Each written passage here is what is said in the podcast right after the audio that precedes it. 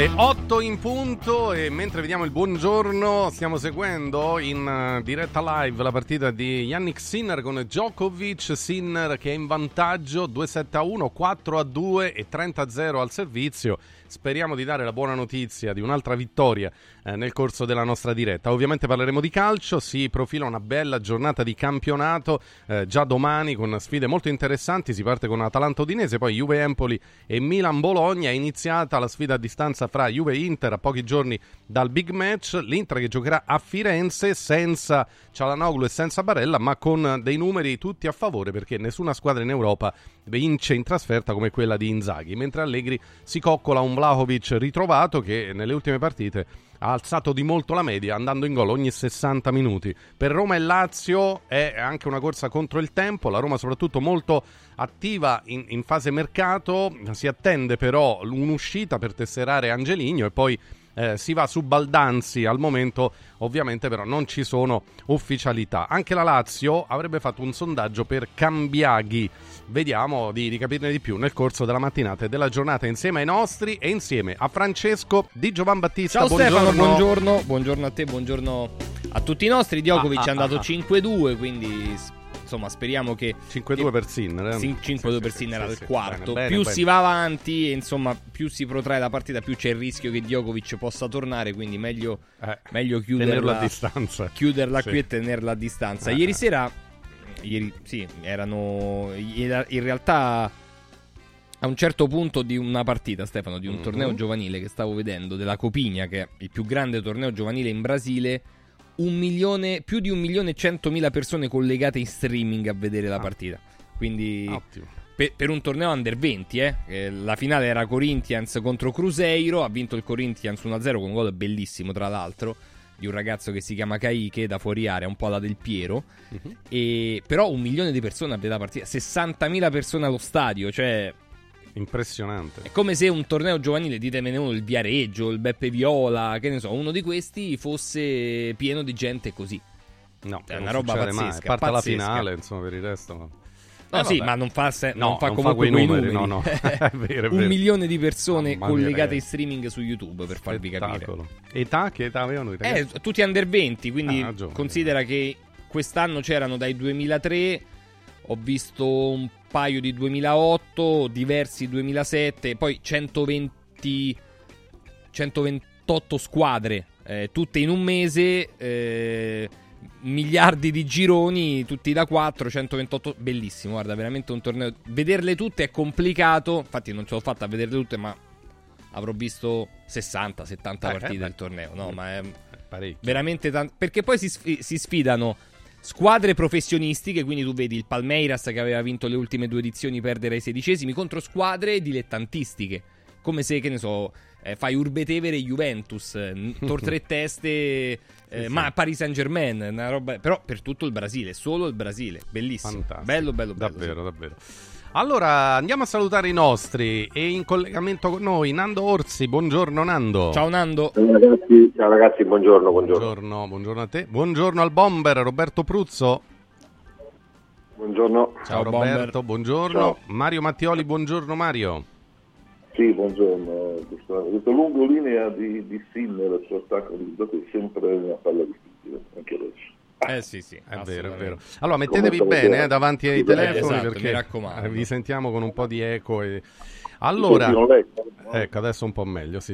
Allora andiamo verso la giornata di campionato, poi al tennis ovviamente dedicheremo di tanto in tanto degli aggiornamenti, perché speriamo di dare la notizia in diretta, di poco in poco, sì. Perché insomma 5-2 Sinner, anche se adesso Djokovic sta tenendo il servizio a 0, però dovremmo essere...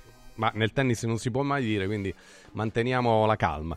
Comunque, giornata di campionato che potrebbe rafforzare il primato della Juventus. La Juve scende in campo domani con l'Empoli. Partiamo un attimo da qua per capire che succede, secondo voi, nel duello a distanza fra le due in corsa per lo scudetto. Nando, come sarà la classifica domenica sera, visto che l'Inter gioca a Firenze domenica? Io spero per l'Inter che rimanga la stessa, perché è una giornata complicata, è una giornata che apparentemente dovrebbe essere pro Juve, quindi la Juventus praticamente adesso è diventata veramente la squadra la squadra che sta avendo una continuità di risultati. In più io dico che la Juve non ha niente da perdere, perché la partenza dell'Inter è quella per vincere lo scudetto, perché la Juve era soltanto a fare il primo 4. Non è quando la Juve poi dopo alla fine ti sta dietro, poi dopo nel suo DNA comincia ad avere più possibilità perché è più abituata, no? E quindi una giornata importante, perché la Juve potrebbe andare subito a più 4 e poi dopo vediamo l'Inter contro la Fiorentina, che è una squadra che è sempre difficile da incontrare se trova la giornata. Sì, la Fiorentina è molto imprevedibile, perché se è in serata può fare grandi partite, poi a volte sembra disarmante se invece non è nella condizione giusta. Bomber, duello a distanza Juve-Inter, ecco c'è la cosiddetta psicosi dell'asterisco, no? Il fatto che l'Inter dovrà recuperare questa benedetta partita e pesa il fatto di avere una partita in meno, ma c'è anche un altro aspetto probabilmente, cioè la Juve è partita senza dover vincere, l'Inter invece è partita e se non vince lo scudetto, sì va bene la Supercoppa, poi vediamo la Champions ovviamente, ma l'Inter ha molta più pressione nel doverlo vincere questo scudetto, o no? Questo può incidere? Stavo guardando le designazioni che fanno parte ormai integrante delle partite, sì, capito? Sì. E devo dire che vabbè, è meglio che non dica niente, è meglio evitare. Poi quando toccherà Mario gli chiederanno anche di chi ci sarà in sala VAR, perché ormai dipende molto dalle designazioni in campo e in sala VAR. Detto questo, credo anch'io sì, che il terzo anno di partire favorita l'Inter, una volta lo regali al Milan, una volta parte il Napoli, non lo vedi, la terza volta c'era quasi in tutti noi la convinzione che potesse essere, non dico una fuga solitaria, ma insomma ti ritrovi a metà campionato e oltre e dietro, e questo è un fattore psicologico che può incidere, anche se apparentemente la squadra sembra immune, no? Sembra tranquilla, rilassata nel momento in cui gioca delle partite di ottimo livello, però come dicevi prima la Juve non ha proprio niente da... Non ha nessuna pressione, gioca una volta alla settimana, sta trovando una qualità di gioco che non gli si riconosceva e quindi la pressione psicologica passa inevitabilmente sulle spalle dell'Inter. Comunque, visto che facevi riferimento alle designazioni, diciamolo prima perché dopo magari, siccome Rocchi ultimamente spesso ammette di sbagliare designazioni, io credo che in Juve Empoli manda Marinelli arbitro centrale e Doveri al VAR. Possiamo dire che è una designazione strana, no, nel senso che tu metti al VAR uno che arbitra, ma come gli viene in mente? Infatti... Stefano, possiamo andare in interconnessione con sì, c'è un match point, c'è un match point sul servizio di Sinner. Andiamo, Sinner Djokovic 5-3, se fa questo punto Jannik vince, ha vinto la partita. Forza Jannik, seguiamo in diretta.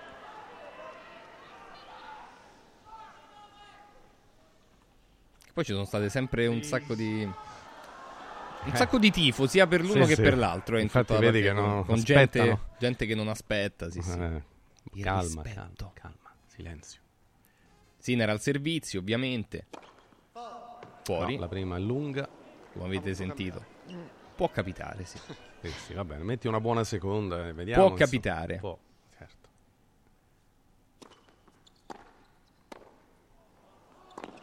È buona, l'ha messa praticamente sulla linea. Vinto. Splendido, Sinner, dritto, 4-7, lungolinea. Batte Novak Djokovic sul suo campo. Non aveva mai perso una semifinale in Australia. Ci è voluto un buonissimo Jannik Sinner. Che deve eliminare il numero 1 al mondo. 6-1, 6-2, 6-7, 6-3. Bravissimo. Veramente. Grande partita di Jannik Sinner. Beh, allora scusate, apriamo una parentesi, poi torniamo al calcio, però un commento, Mario, dai.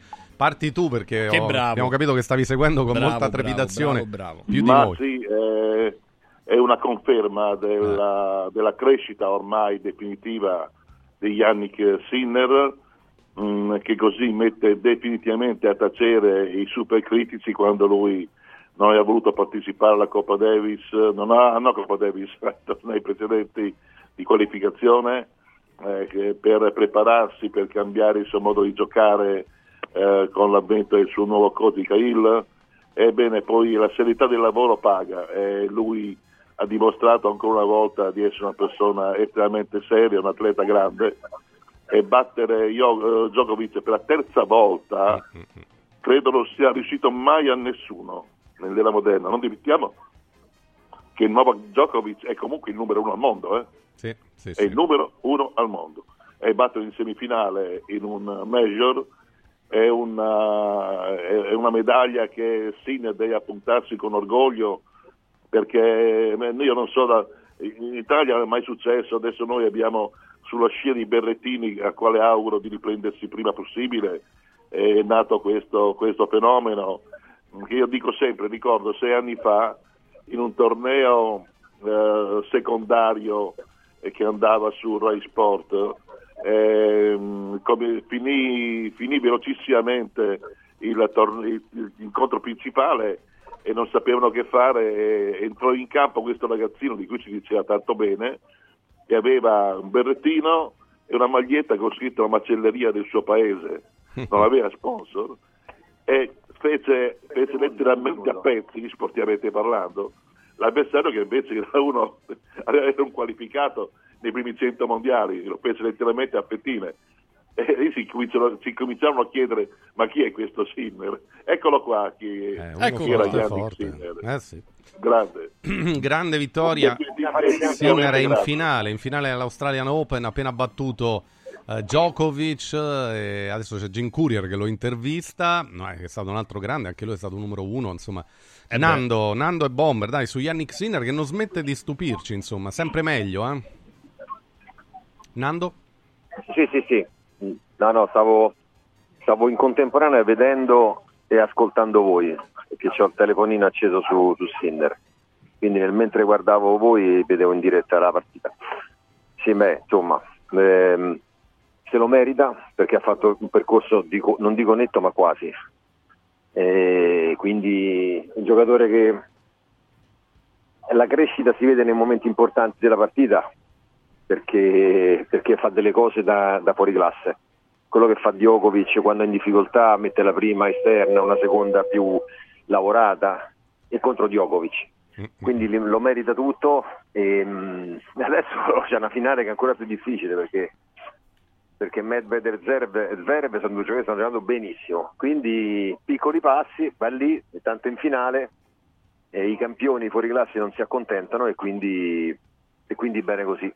Poi la cosa bella, scusate, la cosa bella è che adesso stiamo vedendo noi nelle monitor, c'è il momento delle interviste, lui è fresco come una rosa, almeno sembra, cioè appena finito una partita con Djokovic, sì, adesso fa un po' di stretching, però ha sempre quest'aria molto pacata, molto serena, molto rilassata, e credo che anche per questo piaccia molto al pubblico, non solo italiano ma di tutto il mondo, lo hanno lungamente applaudito. Bomber, Jannik Sinner è un fuoriclasse, è un fenomeno, che cos'è? Ah no, è un giocatore che si sta costruendo, che ha lavorato molto, credo, per arrivare a questi livelli, e attraverso proprio l'applicazione è riuscito a arrivare al massimo. Ha modificato anche un po' quelli che erano i suoi limiti e si sta adattando a qualsiasi tipo di superficie. Ecco, sotto questo aspetto credo che la sua crescita sia evidente. Però sai, lì c'è Alcaraz che ha più o meno la sua età, che ha già vinto, e una volta credo i tennisti venissero fuori in età un po' più matura, diciamo. Adesso a 20 anni c'è gente che va a 2000, e lui è uno di quelli. Ora non ha più 20 anni, però credo di sì, che quando cominci ad arrivare devi vincere. Allora se vinci gli slam prendi un'altra dimensione, l'occasione di quelle buone, e lui sta dando veramente una sterzata anche alla sua qualità di gioco, che si pensava potesse essere più complicato. È del 16 agosto 2001, quindi 22 anni Sinner, e già 4 al mondo, probabilmente salirà ancora se soprattutto dovesse vincere la finale dell'Australian Open, come noi tutti speriamo, insomma. Ecco, del possibile avversario, Francesco, tu che hai giocato pure a tennis, quindi magari un po' di tecnica ce l'hai. Sono imprevedibili tutti e due. È una partita strana. Zverev o Medvedev, giusto? Zverev o Medvedev saranno Tra l'altro, ripeto, è una partita abbastanza strana da decifrare, perché tireranno tutte e due, sono due tennisti molto forti, però entrambi... Con Medvedev Sinner ha sofferto un po' di più negli ultimi tempi. Zverev si era fatto male, è tornato, quindi ha avuto un po' di tempo per rimettersi un po' in corsa, però il fatto che comunque sia stato battuto Alcaraz in maniera anche abbastanza agevole, è comunque la finale dell'Australian Open, certo. Quindi la prima finale degli Australian Open per Sinner. Io veramente speriamo possa scrivere il primo pezzetto di storia della sua storia, Jannik Sinner. Un grande slam, certo, sì. Certo, perché per il resto ha cominciato già a vincere, in Coppa Davis è stato immenso, sì, però adesso arriva anche la prova della finale slam, vediamo un po', insomma. Comunque ha perso solo un set finora all'Australian Open. Con Djokovic. Cioè, con Djokovic, è incredibile, ragazzi. Al tie break, sì. Bravo, esatto. Al tie break con un match point a favore, tra l'altro. Poi 8-6, insomma. Sì, sì. Però io ho visto questa sua facilità. Ha lavorato come un cane per fare questo. Come l'hai accennato, lavora la seconda palla come i migliori del circuito mondiale, i più intelligenti soprattutto, perché molti la seconda la mandano più morbida, ma sulla stessa falsariga della prima. Lui la lavora ed esce potente ugualmente, anche se pure un po' di meno. Deve aver fatto un lavoro grandissimo su quella seconda palla, che intanto comincia a dare i suoi frutti, come anche il match point era una seconda palla. È vero. Bravo Jannik, dai, complimenti ancora. Abbiamo dato in diretta il match point, adesso andrà a giocare la finale all'Australian Open. Ha battuto Djokovic 6-1, 6-2, 6-7, 6-3, quindi ha perso il primo set di tutti gli Australian Open, ma è valso perché poi è andato a conquistare la finale. La partita è finita poco fa, quindi a beneficio di chi magari si sintonizza adesso, la notizia è che Jannik Sinner è in finale agli Australian Open, ha appena battuto il numero 1 del ranking mondiale, Djokovic, Novak Djokovic. Bene, torniamo al calcio. Domani non dimentichiamo che abbiamo Simone Bolelli in finale, Vavassori Bolelli, la cosa bella è che i due non li vollero agli Open di Francia, perché non erano, ci fu un filo regolamentare. Mario, non si sente bene il tuo telefono. Ebbero un cavillo regolamentare e non parteciparono a Parigi. Adesso sono presi una bella rivincita qui a Melbourne. In finale poi magari avranno la coppia migliore del mondo, sì, con quel ragazzo indiano di 42 anni. 43, sì. Mamma mia. Bopanna e Ebden sono i due avversari molto esperti tutti e due. Finale di uno slam doppio singolo non è poco. No. Infatti. Non c'è mai successo una storia. Bonini vinse, Bolelli vinse con Fognini 7-1 nel 2015 qui a Melbourne. Sì, qualche anno fa. Sì, in doppio, è vero. Con Fognini, sì, con Bolelli Fognini. E quindi dai, abbiamo buone possibilità anche di fare la double, speriamo. Facessimo, le dita. Esatto, facessimo una doppietta qui. Sì, sarebbe veramente una cosa meravigliosa. Viva il tennis italiano, che insomma si sta risollevando alla grandissima. Aspettando sempre Berrettini. Che torni ad essere quello che sapevamo, certo. Oh, ci scrive Pietro, sta diventando un incubo Sinner per Djokovic, va a finire che lo fa ritirare.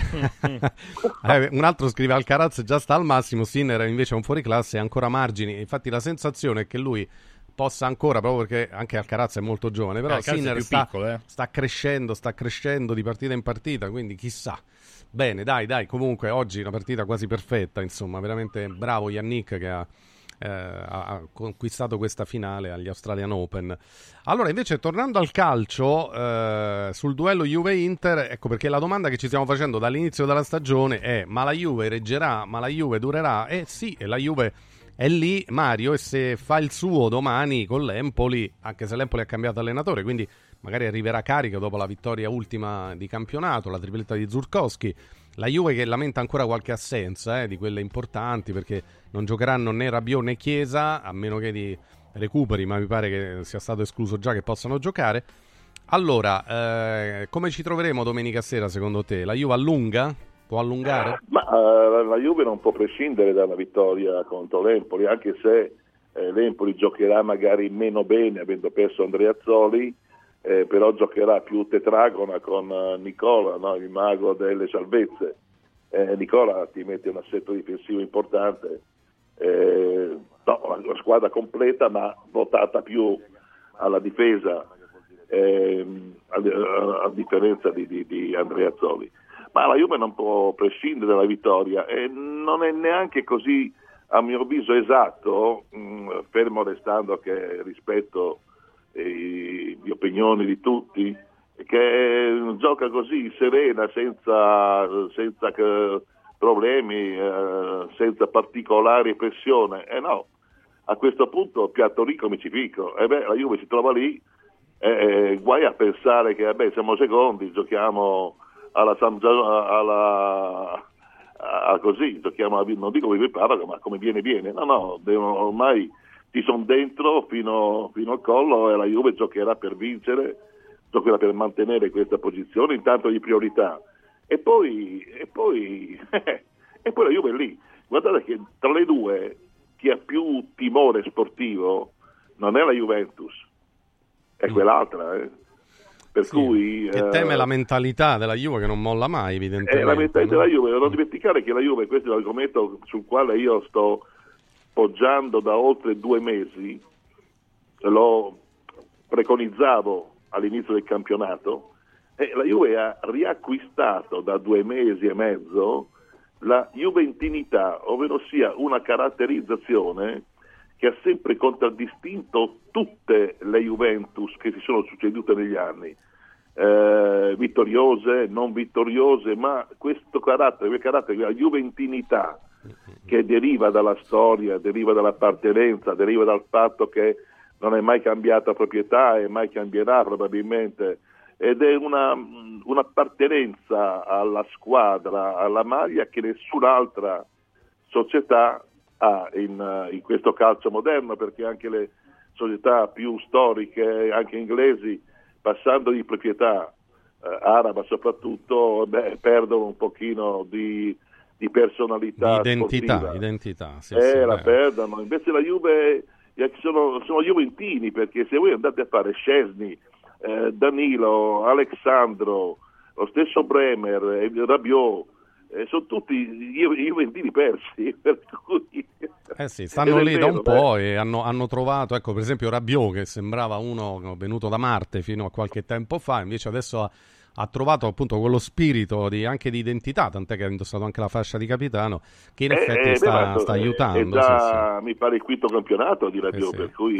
Locatelli, tutti i giocatori che sono qui, Ken è nato lì, Miretti pure, anche se Ken è andato via temporaneamente per questi 6 mesi. Sì, non è ancora ufficiale, però dovrebbe andare all'Atletico Madrid. La caratteristica comunque della Juventus è questa.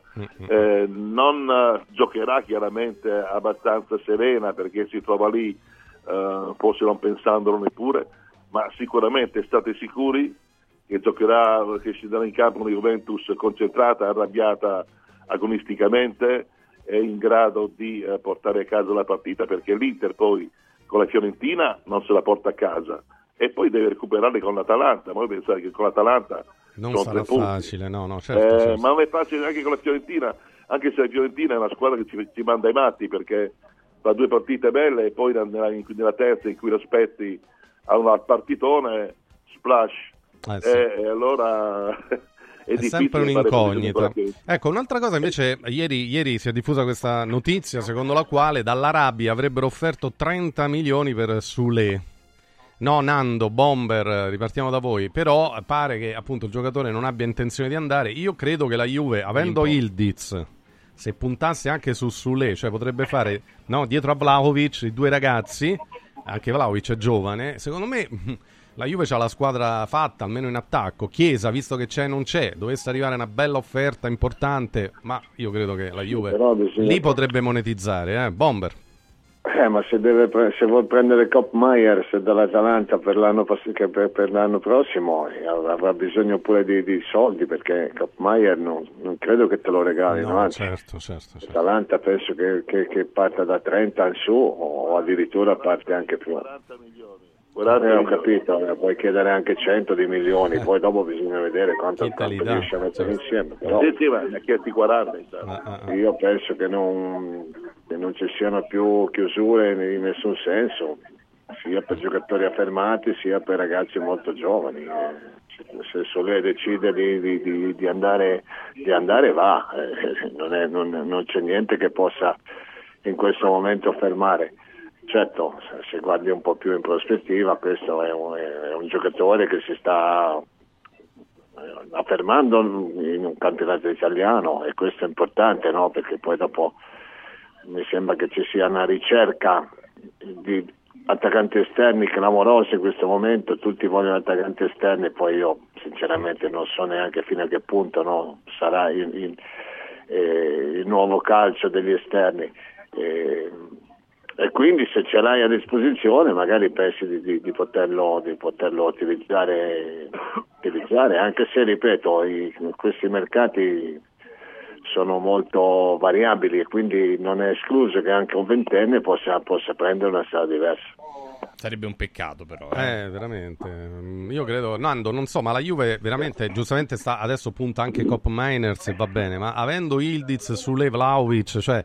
se dovesse puntare su questi ragazzi, è un altro ruolo, però è un altro lavoro, che vuol dire? No, ma era un discorso di investimento, no? Se deve spendere 40-45 milioni per Koopmeiners, magari poi sì, ho capito, però da qualche altra parte devono uscire, insomma. Va bene i giovani che sono bravi pure, ed è giusto, perché la linea della Juventus adesso è questa di inserire tanti giovani. Guarda come vanno meglio, però... via Bonucci, via Di Maria, via tutta questa gente. Però che, insomma, quello che voglio dire non è che Koopmeiners ha 40 anni, giocatore che 25, alla Juventus può dare... sì, quindi sì. Cioè, è l'investimento pure Koopmeiners, non è soltanto su Leo Yıldız. Poi dopo su Leo Yıldız, giustamente, oltre a Felipe Anderson, perché mi sembra che pure Felipe Anderson, ma trentenne che sta a parametro zero, la Juventus deve cominciare a comprare, cioè deve ricominciare a vincere, deve ricominciare ad avere un peso importante. Quindi i giovani va bene, però anche giocatori che hanno una grande esperienza, che sono forti. E Koopmeiners, secondo me, dentro la Juventus ci sta benissimo, al di là di Soulé, di Yıldız, che va tutto bene perché sono bravi e saranno il futuro della Juve.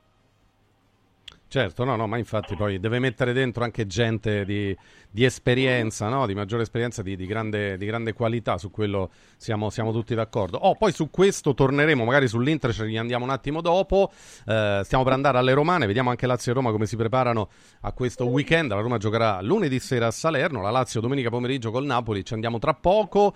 Nel frattempo è il momento delle celebrazioni per Jannik Sinner, dopo la vittoria che è valsa la finale, la qualificazione alla finale degli Australian Open. Di festeggiamenti per sì, troppi, ma non qualche troppi, cosa sì. Troppi, perché poi lui è sempre misurato, calibrato. Ho detto, finisce di giocare, sembra che debba ancora cominciare. Questa è un'altra forza che credo lui abbia a livello caratteriale. Il rito della vittoria con il suo gruppo è soltanto adesso, quando nello spogliatoio ci sarà una piccola torta, si fanno un goccio, ma un goccio veramente, e poi fatta la doccia si va, magari farà colazione o mangiare, e poi si ricomincia come se nulla fosse accaduto, perché giustamente c'è la finale. Certo, è così. Bisogna mantenere la concentrazione fino alla fine. Allora, andiamo adesso da Occhiali in Cantiere, dove è arrivato il saldissimo, dove anche in questi giorni vi consigliamo di andare, anche in questo weekend, oggi, domani, perché trovate le montature da vista firmate a solo €1. Quindi non aspettate, da Occhiali in Cantiere l'occasione, insomma, per tutti di scegliervi la montatura, la scegliete voi, la pagate solo €1. E poi andate a vedere ovviamente anche sul sito occhialincantiere.it, ci sono tutti i calendari per le visite gratuite, ci sono tutti gli indirizzi degli store di Capena, Colleferro e Frosinone. Dai, vediamoci da Occhiali in Cantiere, dove la qualità è sempre di casa. Occhialincantiere.it è il sito, occhialincantiere.it. Restiamo in ambito salute, perché ieri abbiamo fatto una bellissima diretta nel pomeriggio da Villa Mafalda, c'era Ilario, c'erano tantissimi ascoltatori che hanno fatto l'attacco cuore. Francesco, è stato un successo, successo bello, anche le testimonianze degli ascoltatori, i professori che hanno parlato, insomma, c'è tutta un'equipe, uno staff di prima grandezza a Villa Mafalda. Ecco, questo per dirvi che abbiamo scelto una partnership, chiamiamola così, che per quanto riguarda la salute è un punto di riferimento non solo a Roma ma in tutta Italia. Villa Mafalda intanto ci consente di eseguire qualsiasi tipo di prestazione medica 24 ore su 24, dalle visite con i migliori specialisti agli esami diagnostici fino alla chirurgia, e ieri abbiamo avuto testimonianza proprio della qualità del servizio, dell'attenzione e della bravura anche dei medici che sono in prima linea. Villa Mafalda è convenzionata con le maggiori compagnie assicurative e poi c'è una convenzione speciale riservata agli ascoltatori di Radio Radio. Adesso abbiamo fatto la TAC Cuore, ma ieri Ilario parlava anche di alcuni esami, per esempio per gli uomini, ecco, alla prostata, chi ha passato i 40-45, e anche lì faremo delle cose sempre in convenzione, altre iniziative verranno, ecco perché Villa Mafalda è il nostro punto di riferimento, è una clinica privata ma convenzionata, è nel cuore di Roma, in via Monte delle Gioie numero 5.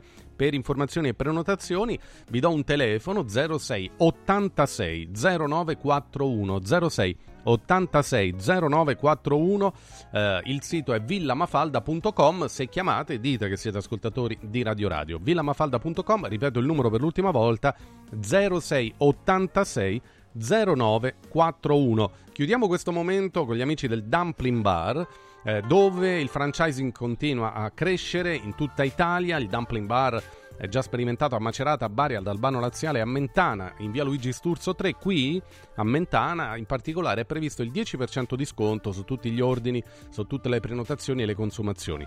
Potete anche voi aprire raviolerie Dumpling Bar, supportati dall'esperienza dello chef Gianni Catani e del suo staff. Il franchising 2.0 del Dumpling Bar è completamente gratuito, non ha spese di affiliazione. Il Dumpling Bar provvederà alla totale fornitura periodica di tutto il menù, al controllo della qualità, alla comunicazione, alla scelta, all'addestramento del personale e anche alla pubblicità. È un progetto completo, chiavi in mano, quindi se avete un pizzico di intraprendenza, entusiasmo, amore per il buon cibo, non perdete questa opportunità. Ecco, chiamate il Dumpling Bar anche per prenotare un tavolo, anche in piazza Meucci 1, non lo diciamo mai, ma a Roma è lì, insomma, zona Trastevere, piazza Meucci 1.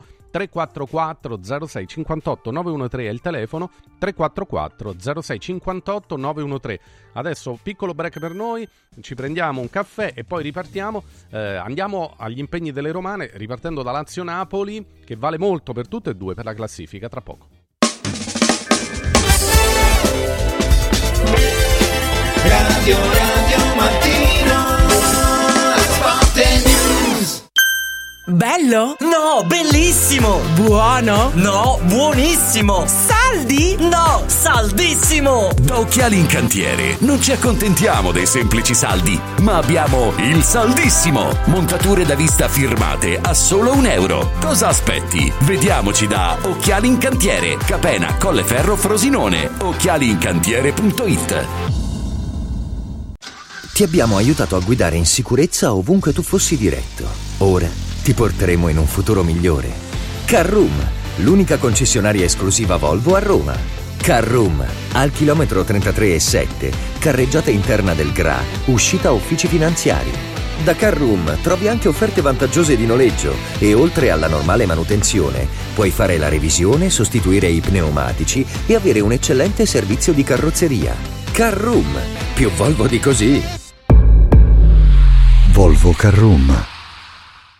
Lascia fuori il mondo dalla tua casa, freddo, caldo, sporco, restano in strada. Modoal, Modoal, è bello godersi la casa con te. Modoal, infissi sciuco che durano nel tempo.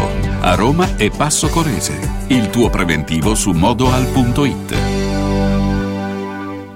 Da Stosa Store Capena è il periodo delle grandi occasioni. Con l'acquisto di una cucina Stosa completa di elettrodomestici, in omaggio un televisore maxi schermo 55 pollici. Crea la cucina su misura per te tra un vasto assortimento di stili e modelli. Da Stosa Store Capena, progettazione e rilievo misure gratuiti. A Capena, in via Tiberina 34. E nello Stosa Point a Borgo Quinzio, presso Luzzi Home Arredamenti, puoi arredare tutta la casa. Scopri lo spazio espositivo completamente rinnovato. gratuito. Arredamentiluzzi.it. Ciao nonno, come stai? Molto meglio. Con la Stuoia Biofarmantalgic Plus tutti i miei dolori articolari sono spariti. Te l'avevo detto. Grazie alle proprietà antidolorifiche e antinfiammatorie della Stuoia Biofarmantalgic Plus, anch'io sono tornato ad allenarmi. Allora organizziamo subito una partita a calcetto. La Stuoia Biofarmantalgic Plus è un toccasana per chi soffre di infiammazioni articolari e muscolari. Agisce a livello cellulare durante il sonno in maniera del tutto naturale, non invasiva e autonoma. Chiama subito l'800 82 66 88 o vai su stuoiantalgica.com e regalati il benessere. Come vanno le cose in azienda? È tutto un caos. Poco lavoro? No, al contrario, tanto lavoro, ma poco personale specializzato, anzi zero. Noi abbiamo risolto affidandoci a Valori SPA. Selezionano i candidati più qualificati, ottimizzando tempi e risorse. Se sei un candidato in cerca di occupazione o un'azienda in cerca di professionisti, scegli Valori SPA, agenzia per il lavoro e la consulenza.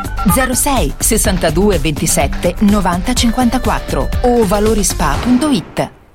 Gianluca Calcagni, pilota professionista e content creator del gruppo L'Automobile, ti invita a guidare in sicurezza. Partecipa al corso di guida della Calcagni Driving School. Migliora la tua tecnica e la tua cultura stradale. Info calcagnidrivingschool.com o 06 89 37 66 57. Scegli il corso più adatto a te. Calcagni Driving School. La sicurezza in pole position.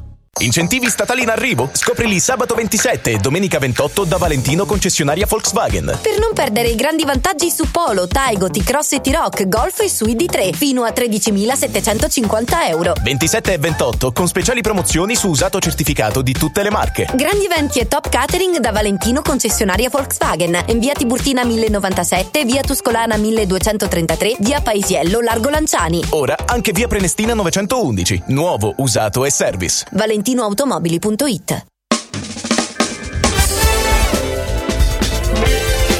Radio Mattino Sport News.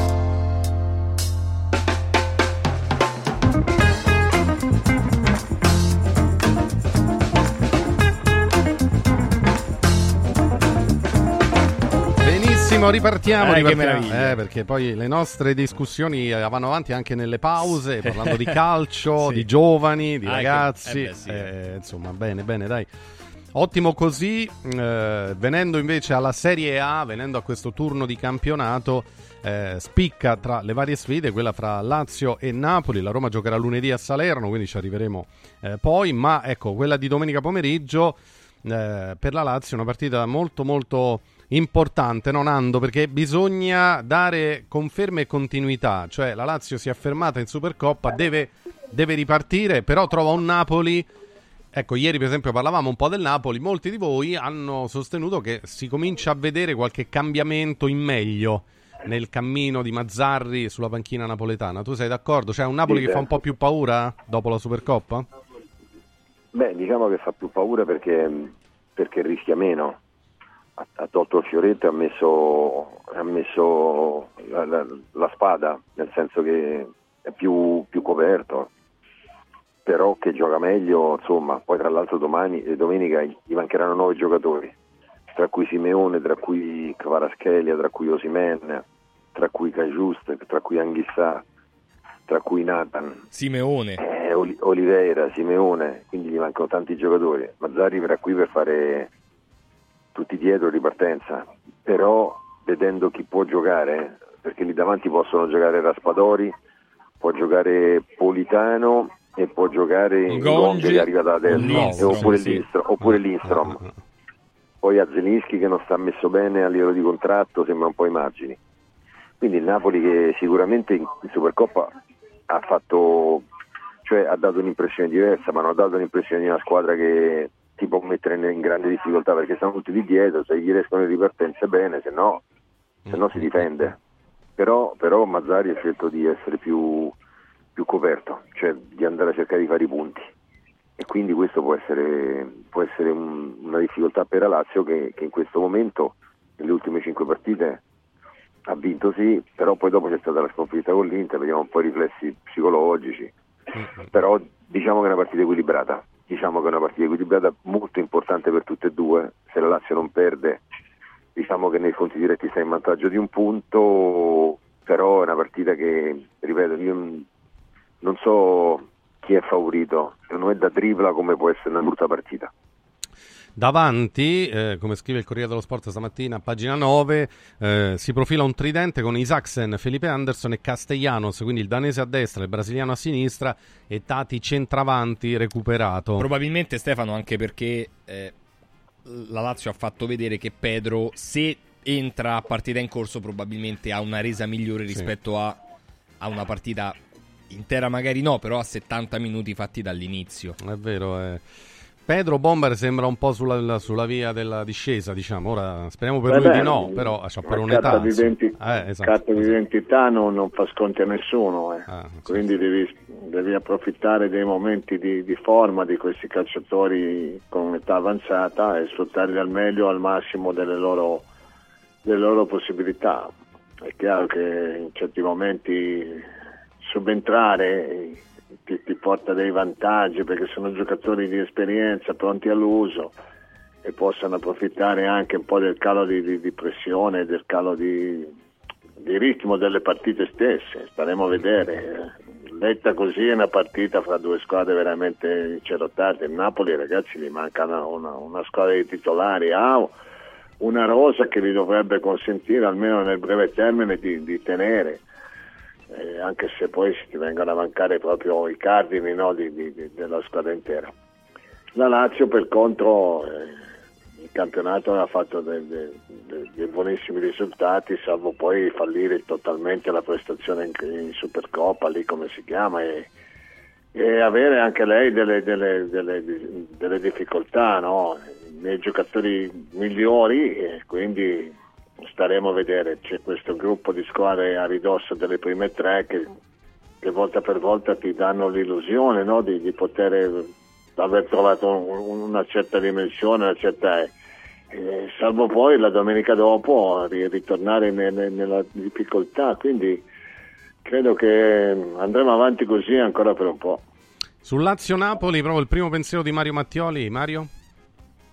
Che un'occasione come questa la Lazio se la sogna, se non la sfrutta, nonostante il Napoli sia gestito in maniera molto tetragona in questo momento, ma per la Lazio sarebbe un'operazione, una partita da sfruttare, perché le assenze, l'avete già ricordato, del Napoli sono tante, anche se i giocatori che erano impegnati danno le massime garanzie, però secondo me la Lazio ha l'occasione. Detto questo, però c'è una Lazio che ha dato una pallida dimostrazione di sé nel torneo di Supercoppa. Se la Lazio è quella, Dio ci aiuti, ma io mi auguro che non sia quella, che sia stata una partita affrontata male e finita peggio, e che la Lazio del campionato sia diverso. Anche se la Lazio è senza alcuni giocatori, non mi convince neanche quel trio d'attacco che voi avete preconizzato, non mi convince, perché Castellanos, che voi dite sì, un giocatore bravo, ma io continuo a dire che in Serie C ce ne sono 18 di giocatori come Castellanos. Pedro, vi sarete accorti che non è stato lui a causare il rigore, il fallo è stato prima su di lui e poi lui ha frenato addosso al suo avversario con il pestone. Quelle piccole chicche che regalano arbitri e VAR alle squadre che urlano meno, perlomeno. Ecco. Tutto ciò premesso, io credo che la Lazio, se si impegna con tutti i suoi uomini, potrà venire a capo della partita, ma sarà molto dura, perché questo Napoli vende cara la pelle. Napoli più combattivo. Sono tutti quadrati e soprattutto chiamati a sostituire con questo nuovo corso, vogliono far vedere che non sono secondi a nessuno. È una partita tosta, infatti, dove ovviamente sono in palio anche punti pesanti. Il Napoli ha 31, la Lazio 33. Dovesse vincere, potrebbe anche, poi vediamo che succede a Firenze, potrebbe anche scavalcare la Fiorentina o l'Atalanta. Insomma, è un turno da cogliere, da sfruttare, come diceva Mario, anche se mancano dei giocatori pure alla Lazio, quindi Zaccagni Immobile non è poco. Luis Alberto non è ancora sicuramente al 100%, ma ovviamente giocherà, però contro l'Inter è entrato abbastanza così è sembrato sottotono, non benissimo, quindi gara importante. Ecco, sulle voci invece di mercato si parla, Nando, di Cambiaghi per la Lazio. 15 milioni non mi sembrano pochi per Cambiaghi. Adesso io ci credo poco. Io credo invece che, tra l'altro, lui è in prestito all'Empoli, sì, dell'Atalanta. Che sì, sì, ma magari c'è Baldanzi, c'è l'Empoli che fa, da Baldanzi alla Roma, poi Cambiaghi all'Empoli, e se deve salvare che fa? Boh. Fa come il Verona, che cioè, li cede tutti. Cioè, a meno che poi dopo, però insomma mi sembra. Beh, comunque, diciamo che Cambiaghi potrebbe essere per il prossimo anno, quindi vediamo un po' come va. Quindi io dico che bisogna concentrarsi. Questo è un mercato, secondo me, che la Lazio non farà molto poco, e anche niente, perché è sempre così, anche perché, devo dire la verità, secondo me la Lazio sta ben così, se di cosa ha bisogno.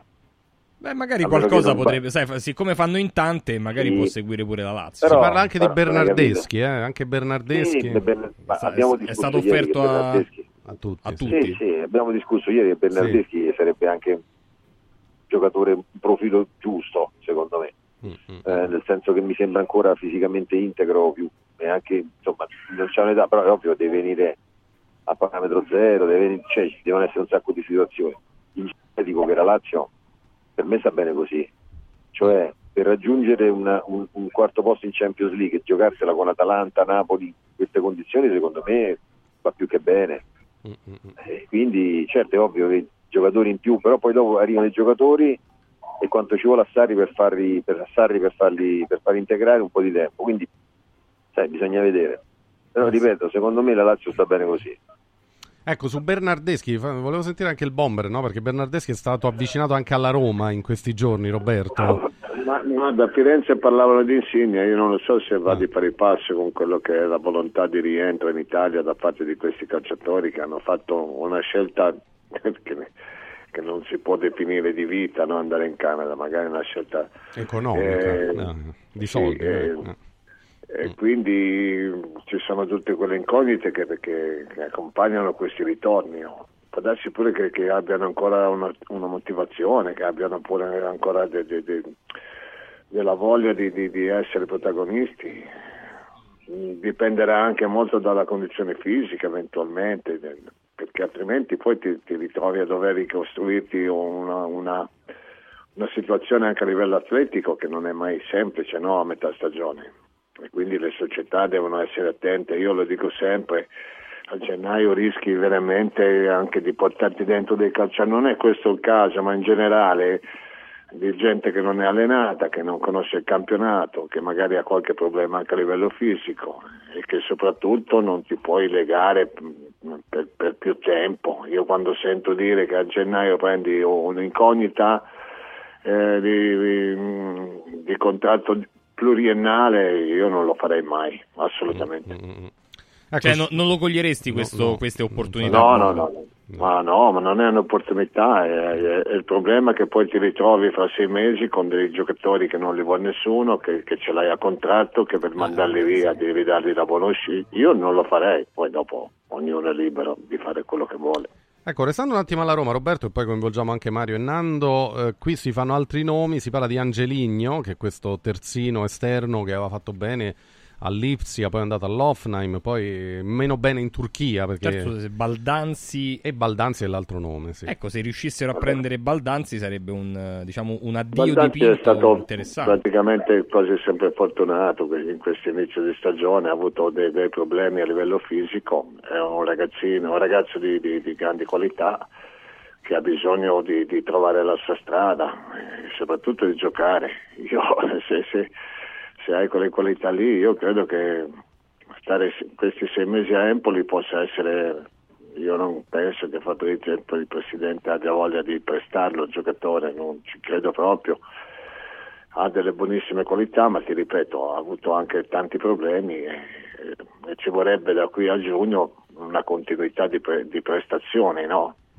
Cambiare adesso non lo so fino a che punto lo può aiutare. Se è un'operazione per il prossimo anno, allora ha già più una logica. Ecco, sui nomi che circolano invece in orbita Roma, Baldanzi, Nando, Mario, potrebbe essere un giocatore su cui puntare. anche per il futuro. Baldanzi, ieri stavamo parlando, sembrava Baldanzi un po' così, secondo me è un gran bel giocatore, è ovvio che dall'Empoli a Roma si salta di alto, è ovvio pure che è infortunato, è tanto tempo che non gioco, meno ha giocato a puntate, è un giocatore che secondo me, se hai Dybala e Baldanzi dietro, hai due bei giocatori, hai un grande giocatore, un fuoriclasse, un giocatore che può potenzialmente può essere un non un alter ego, perché veramente ne ha di strada da fare Baldanzi, no? Però un progetto di calciatore sul quale costruire il dopo delle Dybala, caratteristiche. Non lo so, Francesco, però perché non è Dybala Baldanzi, cioè ragazzi, adesso no, però bisogna vedere la crescita di questo ragazzo, esatto, soprattutto uno che si deve mettere a posto fisicamente, due il salto tempo di Roma è Collina Planning e l'Everest, hai capito quello che ti voglio dire? Quindi però come qualità il giocatore c'è, perché io l'ho visto tante volte prima che stava male, questo è un gran bel giocatore, poi dopo è ovvio che gioca all'Empoli. Beh, al mondiale under 20 aveva già cominciato a far vedere con i parietà cose importanti. Sì. Baldanzi è un pezzo buono, poi Angeligno mi sembra uno di questi giocatori che gira e va da tutte le parti, lì un po' bene. Con Nagelsmann aveva fatto benissimo, molto molto bene. Insieme a Nagelsmann aveva fatto veramente molto bene. Poi sì. Certo, andava al Galatasaray, ha cominciato a giocare, poi hanno detto fermi tutti che qua lo dobbiamo riscattare, manca una presenza al riscatto, ci vogliono 6 milioni. I turchi hanno detto no, ma evidentemente non gli interessa riscattarlo, non sta giocando più, cioè è arrivato a 19, deve perché fare la lì c'era l'obbligo di riscatto, quindi evidentemente loro volevano aspettare e poi magari riconcordare e rinegoziare il trasferimento. Invece con 20 presenti... ho capito, ma gli accordi li avete fatti voi, mica l'ho fatti io. Infatti. Voglio dire, potevate metterli a 30. All'Ipsia ha fatto bene, io me lo ricordo pure. Insomma, un giocatore che sulla fascia andava con molto. Con Nagelsmann, lui, giocando un po' più avanti, ha delle qualità... Sì. Anche a livello di controllo di palla orientata, molto svelto, molto veloce, rapido, molto bravo anche a mettere la palla dentro, quindi a imbucare dietro la linea.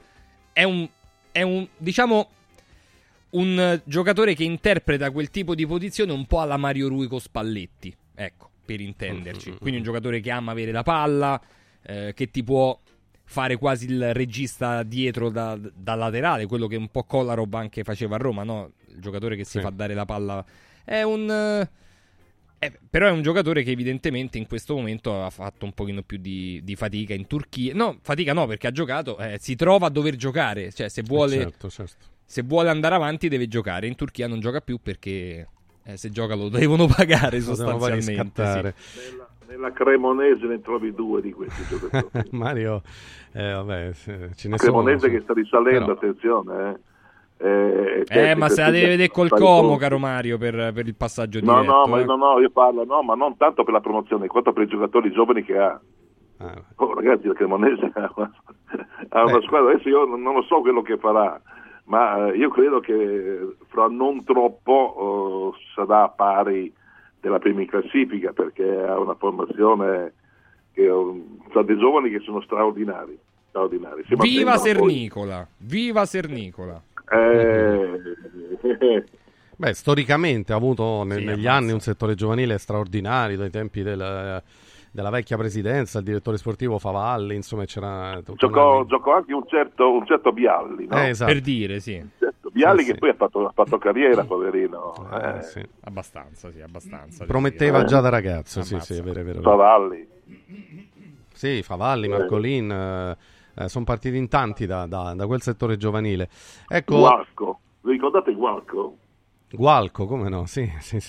Gualco, se ho un minuto meno, 30 secondi, quando la Cremonese in Serie A... Anni 80 era, sì. Sì, era un po' la cocca del campione della Lega, no? Perché era una squadra simpatica, il presidente Arredi era una persona nobile di antica nobiltà.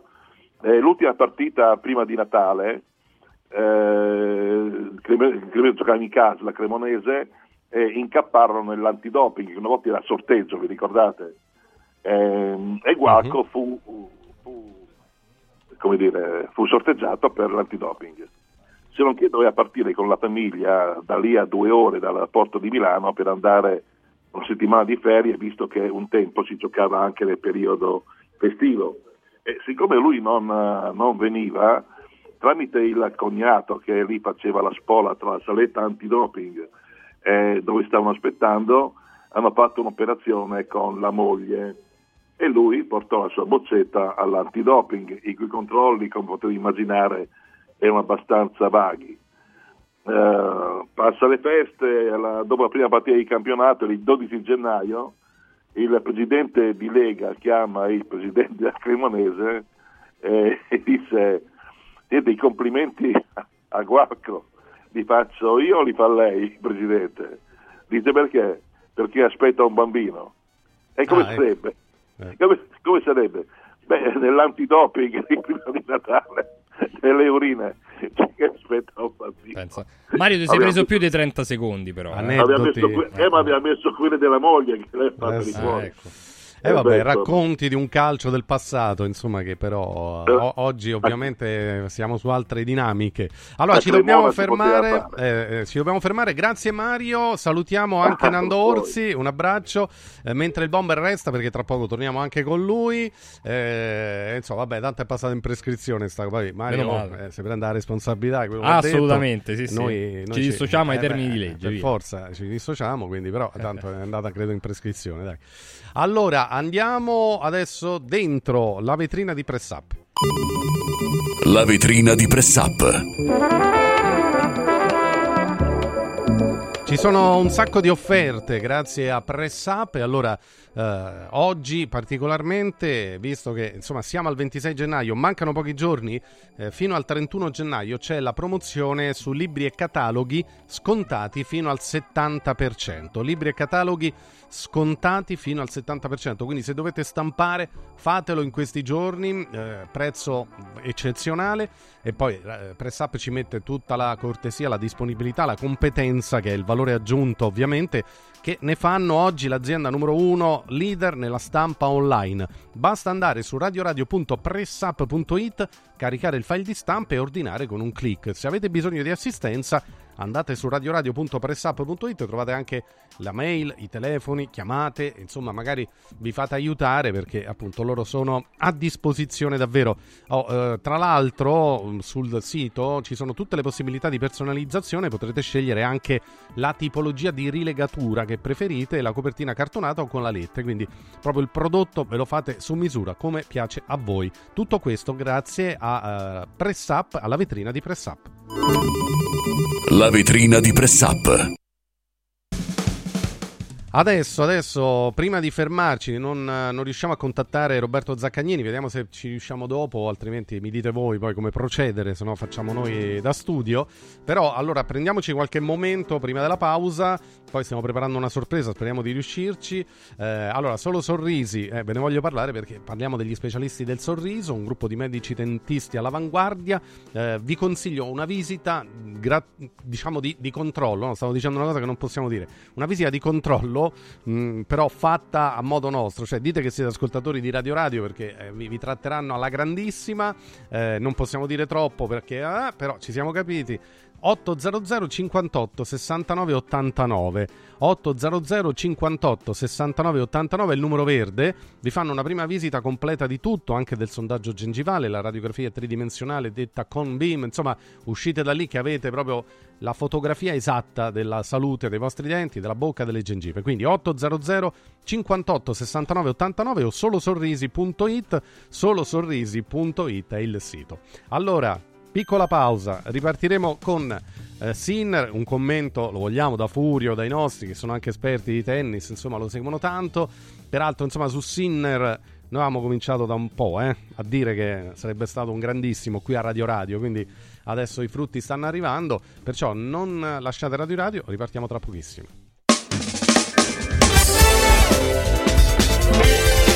Radio Radio Mattino. È bello sapere che in qualsiasi momento c'è chi si prende cura di te. Villa Mafalda c'è sempre. Per la salute della mia famiglia mi affido a Villa Mafalda, dove è possibile eseguire tutte le prestazioni mediche di cui abbiamo bisogno 24 ore su 24, dalle visite con i migliori specialisti agli esami diagnostici fino alla chirurgia. Villa Mafalda, la tua clinica privata polispecialistica nel cuore di Roma. Villa Mafalda è in via Monte delle Gioie 5. Info e prenotazioni su villamafalda.com. Convenzionata con le maggiori compagnie assicurative. Una speciale convenzione è riservata agli ascoltatori Radio Radio. Casa e beni aziendali pignorati, usura, anatocismo, cartelle esattoriali, accordi con la banca o con la finanziaria. Ah! Basta incubi! Chiama Sdebitop, il top del gruppo Sdebito. Avvocati e consulenti esperti ti aiuteranno a uscire dalla crisi e a risollevare la tua attività. Sdebitop si rivolge a privati, imprenditori e aziende agricole. Sdebitop ha sedi in tutta Italia. Chiama ora 850 60 30 o vai su sdebitop.it. Fuori dai problemi con Sdebitop, il top del gruppo Sdebito. Ehi, hai sentito che da Arte Arredamenti sono iniziati i saldi? Sì, e gli sconti arrivano fino al 60%. Tante cucine, camere da letto, divani, armadi e tanto altro questo mese sono scontati del 60% e in pronta consegna. Trasporto e montaggio sono gratuiti, non li paghi. Vieni nei 5 grandi punti vendita Arte di Roma e approfitta dei grandi saldi di questo mese. Cerca il punto vendita più vicino su arte.it. Arte con l'H davanti. In un momento in cui i mercati sono in forte tempesta, scegli il sereno. Da sempre l'oro è la forma di investimento più sicura. Universo Oro ti offre la migliore quotazione sul mercato per l'acquisto di oro da investimento. Investire in oro vuol dire liquidità immediata, riacquisto garantito e un valore finanziario certo nel tempo. Universo Oro, numero verde 813 4030. universo-oro.it, sede a Roma, Viale Eritrea 88. Riscopri l'importanza e la bellezza di un sorriso sano e splendente. I dentisti di Solo Sorrisi sono a disposizione per la salute e la bellezza della tua bocca. Tecniche avanzate, nessun dolore, tempi rapidi. Solo Sorrisi, gli specialisti del sorriso, con 5 studi a Roma, a Fiano Romano e ad Avezzano. E ritrovi il sorriso. 858 69 89 solosorrisi.it. Devo stampare i miei nuovi bigliettini da visita. Pressup.it. Devo stampare il catalogo per la mia azienda. Pressup.it. Cerco uno stampatore di qualità che consegni in 24 ore. Pressup.it. Se hai la partita IVA, vai su Pressup.it, fai il preventivo in tempo reale, carica il tuo file di stampa e ordina con un click. Cosa aspetti? Prova la qualità di Pressup, il tuo stampatore online. Con il sistema Prick puoi costruire pareti completamente rifinite in 8 ore, con valori di isolamento acustico e di resistenza al fuoco eccezionali. Puoi realizzare architravi anche per grandi aperture in modo semplice, facile e veloce. Con il sistema di calcolo del nostro sito puoi definire le quantità e le frazioni di pannelli così da portare sul luogo di lavoro solo i materiali necessari, senza fare tagli, senza scarti, senza fare polvere, senza fare rumore. Dovete costruire una parete? Passate da noi, al punto Prefedil in via Prenestina 900. 156 a 500 metri all'interno del GRA. Olio nuovo extravergine di oliva Sabina DOP, eccellenza agroalimentare del Lazio, garantito e certificato dal consorzio Sabina DOP. È possibile acquistarlo sul sito radioradioshop.it oppure inviando un SMS WhatsApp al 348 59 50 222 e riceverlo direttamente a casa in lattine o bottiglie. Sabina DOP, l'origine è protetta.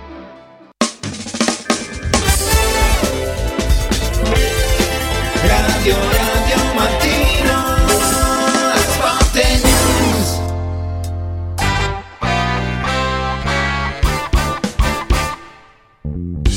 Ripartiamo. Intanto ringraziamo Francesco Di Giovan Battista che è stato con noi nella prima ora e insieme abbiamo seguito le fasi finali salienti della semifinale degli Australian Open e proprio in apertura di trasmissione abbiamo dato la notizia in diretta della vittoria di Jannik Sinner. È in finale agli Australian Open, è il primo italiano e peraltro Djokovic non perdeva a Melbourne, sto leggendo adesso, da 2195 giorni. Cioè, una cosa pazzesca, quindi ormai era un regno di Djokovic l'Australian Open, ma è arrivato Jannik Sinner.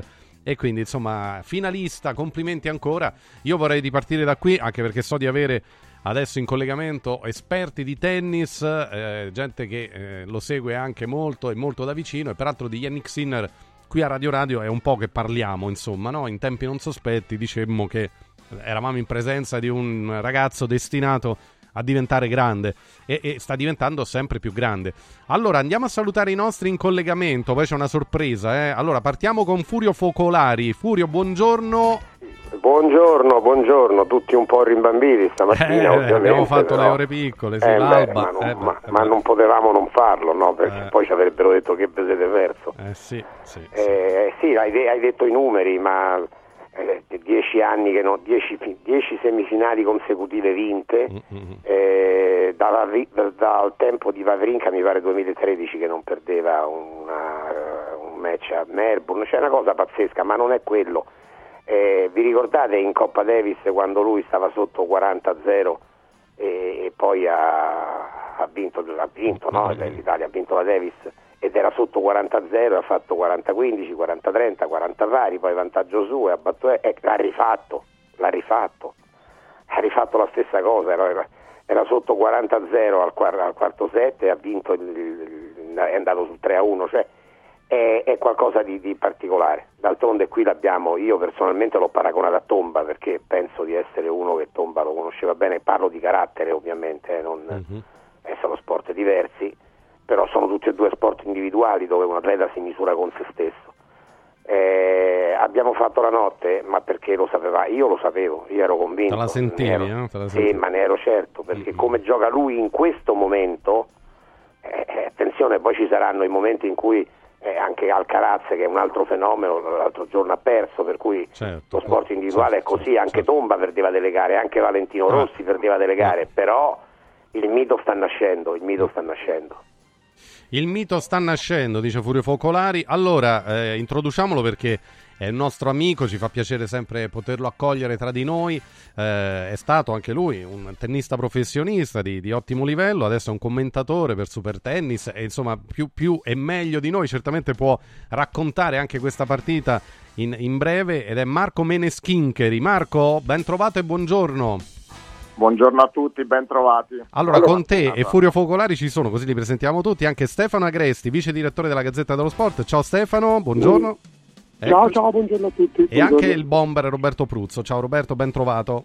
Ciao, buongiorno. Allora poi arriviamo ai vostri commenti. Marco, a parte la grande gioia, insomma, no, di una vittoria storica, ecco, che partita è stata questa tra Sinner e Djokovic?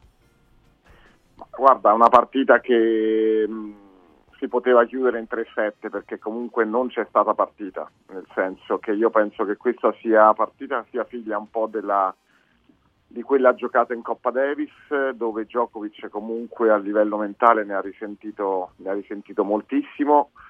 Jannik, che giocava comunque a due velocità superiori, perché poi la difficoltà ora di tenere Jannik è proprio quella di comunque stare al suo livello di gioco, al suo livello per me è velocità di gioco.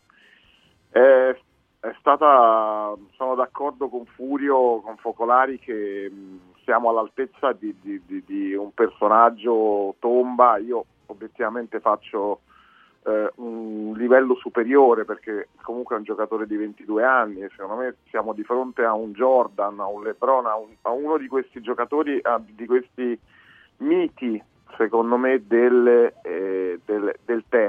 sport. Non è tennis, questo è sport, perché quando comunque tu batti 3 volte consecutivamente Djokovic in 2 mesi vuol dire che sei veramente forte.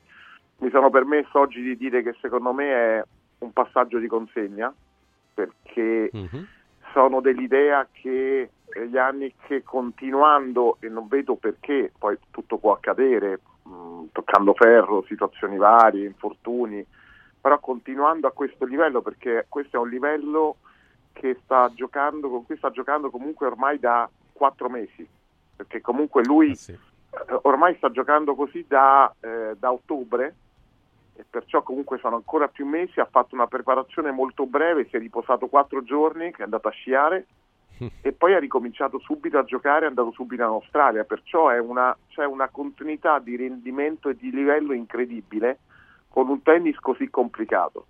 Io penso che lui possa veramente arrivare entro fine anno, io spero che questo possa arrivare agli internazionali, ad arrivare numero uno al mondo, perché ci sono i presupposti, ci sono presupposti anche a livello di punti, perché gli altri perdono tanti punti, lui non tantissimi, basta guardare anche l'Australian Open, Djokovic aveva vinto l'anno scorso, Alcaraz aveva fatto finale, perciò comunque scenderanno come punteggio, lui li guadagnerà.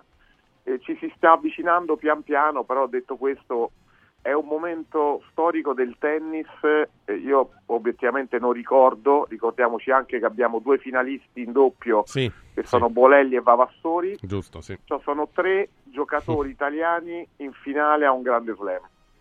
Fantastico. Questo ti fa capire un po' quello che stiamo vivendo noi, come io come ex tennista, ma lavoro anche comunque in federazione, come diciamo persona che lavora nel movimento. Sì, sì, veramente. Allora, intanto stiamo facendo numeri pazzeschi anche di ascolto, anche sull'applicazione, perché la vittoria di Sinner è una di quelle vittorie che unisce tutti gli italiani, gli sportivi, anche quelli che magari non abitualmente seguono il tennis. Un po' come diceva Furio, no? Ai tempi di Tomba diventammo tutti un po' appassionati di sci, perché avevamo questo fenomeno che faceva delle cose pazzesche. Ecco, Sinner sta riavvicinando ancora di più anche tante persone al tennis e poi allo sport in generale. Mi piace molto di lui il fatto che è un ragazzo sempre misurato. Prima ha finito di giocare, è andato a fare l'intervista, sembrava che dovesse ancora cominciare la partita, cioè era talmente apparentemente anche riposato, ma perché è uno sereno, si vede che...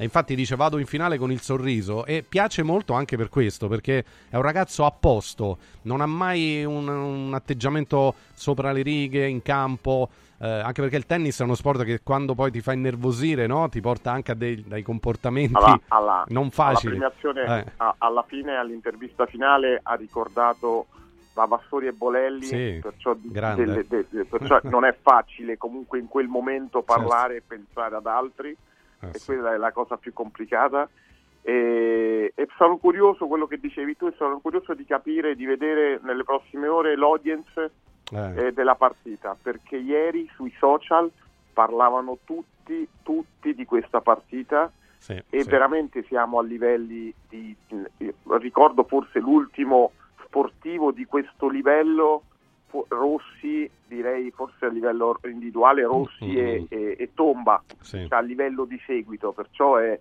comunque un buon momento, dai. Veramente, veramente grande Jannik Sinner in finale agli Australian Open. Allora Marco Meneschincheri, resta ancora qualche momento Marco, perché vogliamo restare su Sinner. Sentiamo Stefano Agresti, Roberto Pruzzo e anche Xavier Iacobelli che si collega con noi. Ciao Xavier, buongiorno direttore. Buongiorno a te Stefano e buongiorno agli ascoltatori e ai colleghi. Siamo tutti molto coinvolti emotivamente, no? Noi abbiamo prima in diretta dato la notizia, abbiamo seguito gli ultimi scambi con Djokovic, è una grande emozione perché questo è un ragazzo, sembra proprio il ragazzo della porta accanto, ma è un fuoriclasse, sta diventando sempre più forte. Allora Stefano Agresti, ecco, diceva Marco Meneschincheri, sta per diventare il numero uno, cioè ha tutto per esserlo già probabilmente, o no Stefano? Beh sì, ha tutto per diventarlo, diciamo che ha tracciato una strada che dovrebbe portarlo a quel traguardo. I progressi che ha compiuto nell'ultimo anno sono straordinari, ma io ho la sensazione che la vittoria di oggi sia qualcosa che va oltre la storia del tennis italiano. Io penso che possa rappresentare veramente un ricambio generazionale definitivo, perché battere Djokovic in una semifinale dello Slam, come ricordavi in apertura, è un'impresa che è quasi impossibile, diciamo. È quasi impossibile, Djokovic ha sfiorato il grande slam, ha vinto 24 slam, è un giocatore che poi nel momento della verità è quasi imbattibile, è praticamente imbattibile, e il fatto che Sinner ci sia riuscito in questo modo, con questa autorevolezza, con questa sicurezza, non ha mai tremato, nemmeno quando poi il terzo set, che insomma sembrava che comunque potesse aggiudicarsi anche quello, e invece l'ha perso, e quello è il momento in cui Djokovic di solito viene fuori e non concede più scampo all'avversario, perché Djokovic l'abbiamo visto anche recuperare 2-7-0 sotto, perché poi non è mai finito, non molla mai, è uno che poi rimane agganciato alla partita, nel momento decisivo ti batte, e io credo che se noi mettiamo assieme la vittoria in Coppa Davis con 3 match point annullati allo stesso Djokovic e la partita di oggi, che dal punto di vista tennistico, anche se dal punto di vista magari nostro nazionale, la Coppa Davis ci ha coinvolto molto, ma dal punto di vista del valore tennistico dell'evento la vittoria di oggi 3/5 vale di più. Io credo che possa rappresentare veramente l'inizio di una nuova era nel tennis mondiale, non solo in quello italiano. In quello italiano Sinner ha già cominciato ad aprire una nuova era con la conquista della Coppa Davis. Eh sì, ecco, ricordiamoci anche in Coppa Davis è stato semplicemente strepitoso. Furio. Questa la voglio dire anche per Marco, no? Perché sì, tutti dicono perché tira forte, tira più forte di tutti. Ma il colpo più bello del match lui lo fa con una controsmorzata a Djokovic, che è una cosa da farla vedere a tutti. Sì, è vero.